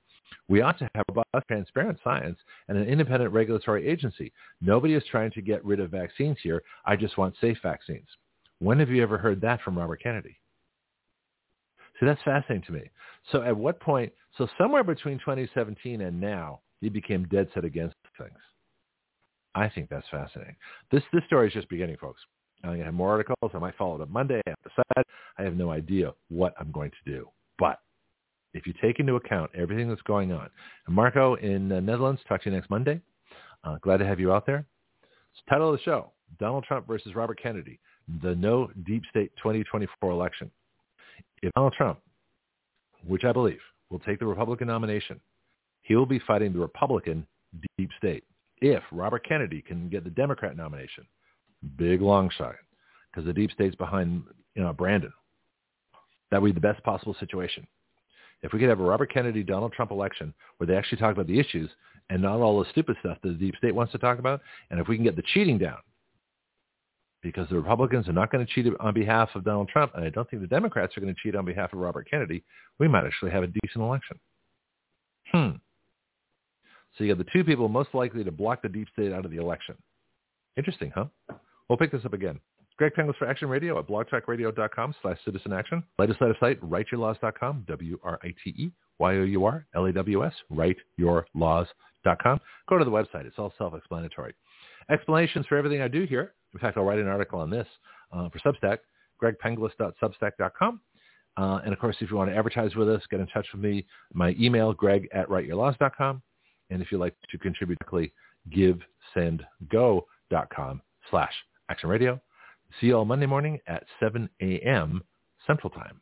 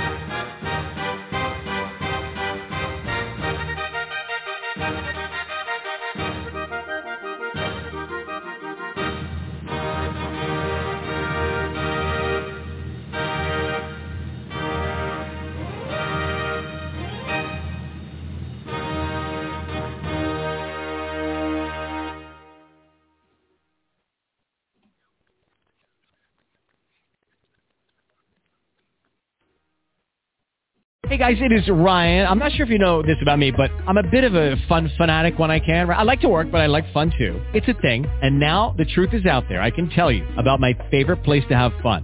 Chumba Casino. They have hundreds of social casino style games to choose from with new games released each week. You can play for free anytime, anywhere. And each day brings a new chance to collect daily bonuses. So join me in the fun. Sign up now at chumba casino dot com. No purchase necessary. V G W Group. Void where prohibited by law. See terms and conditions. eighteen plus.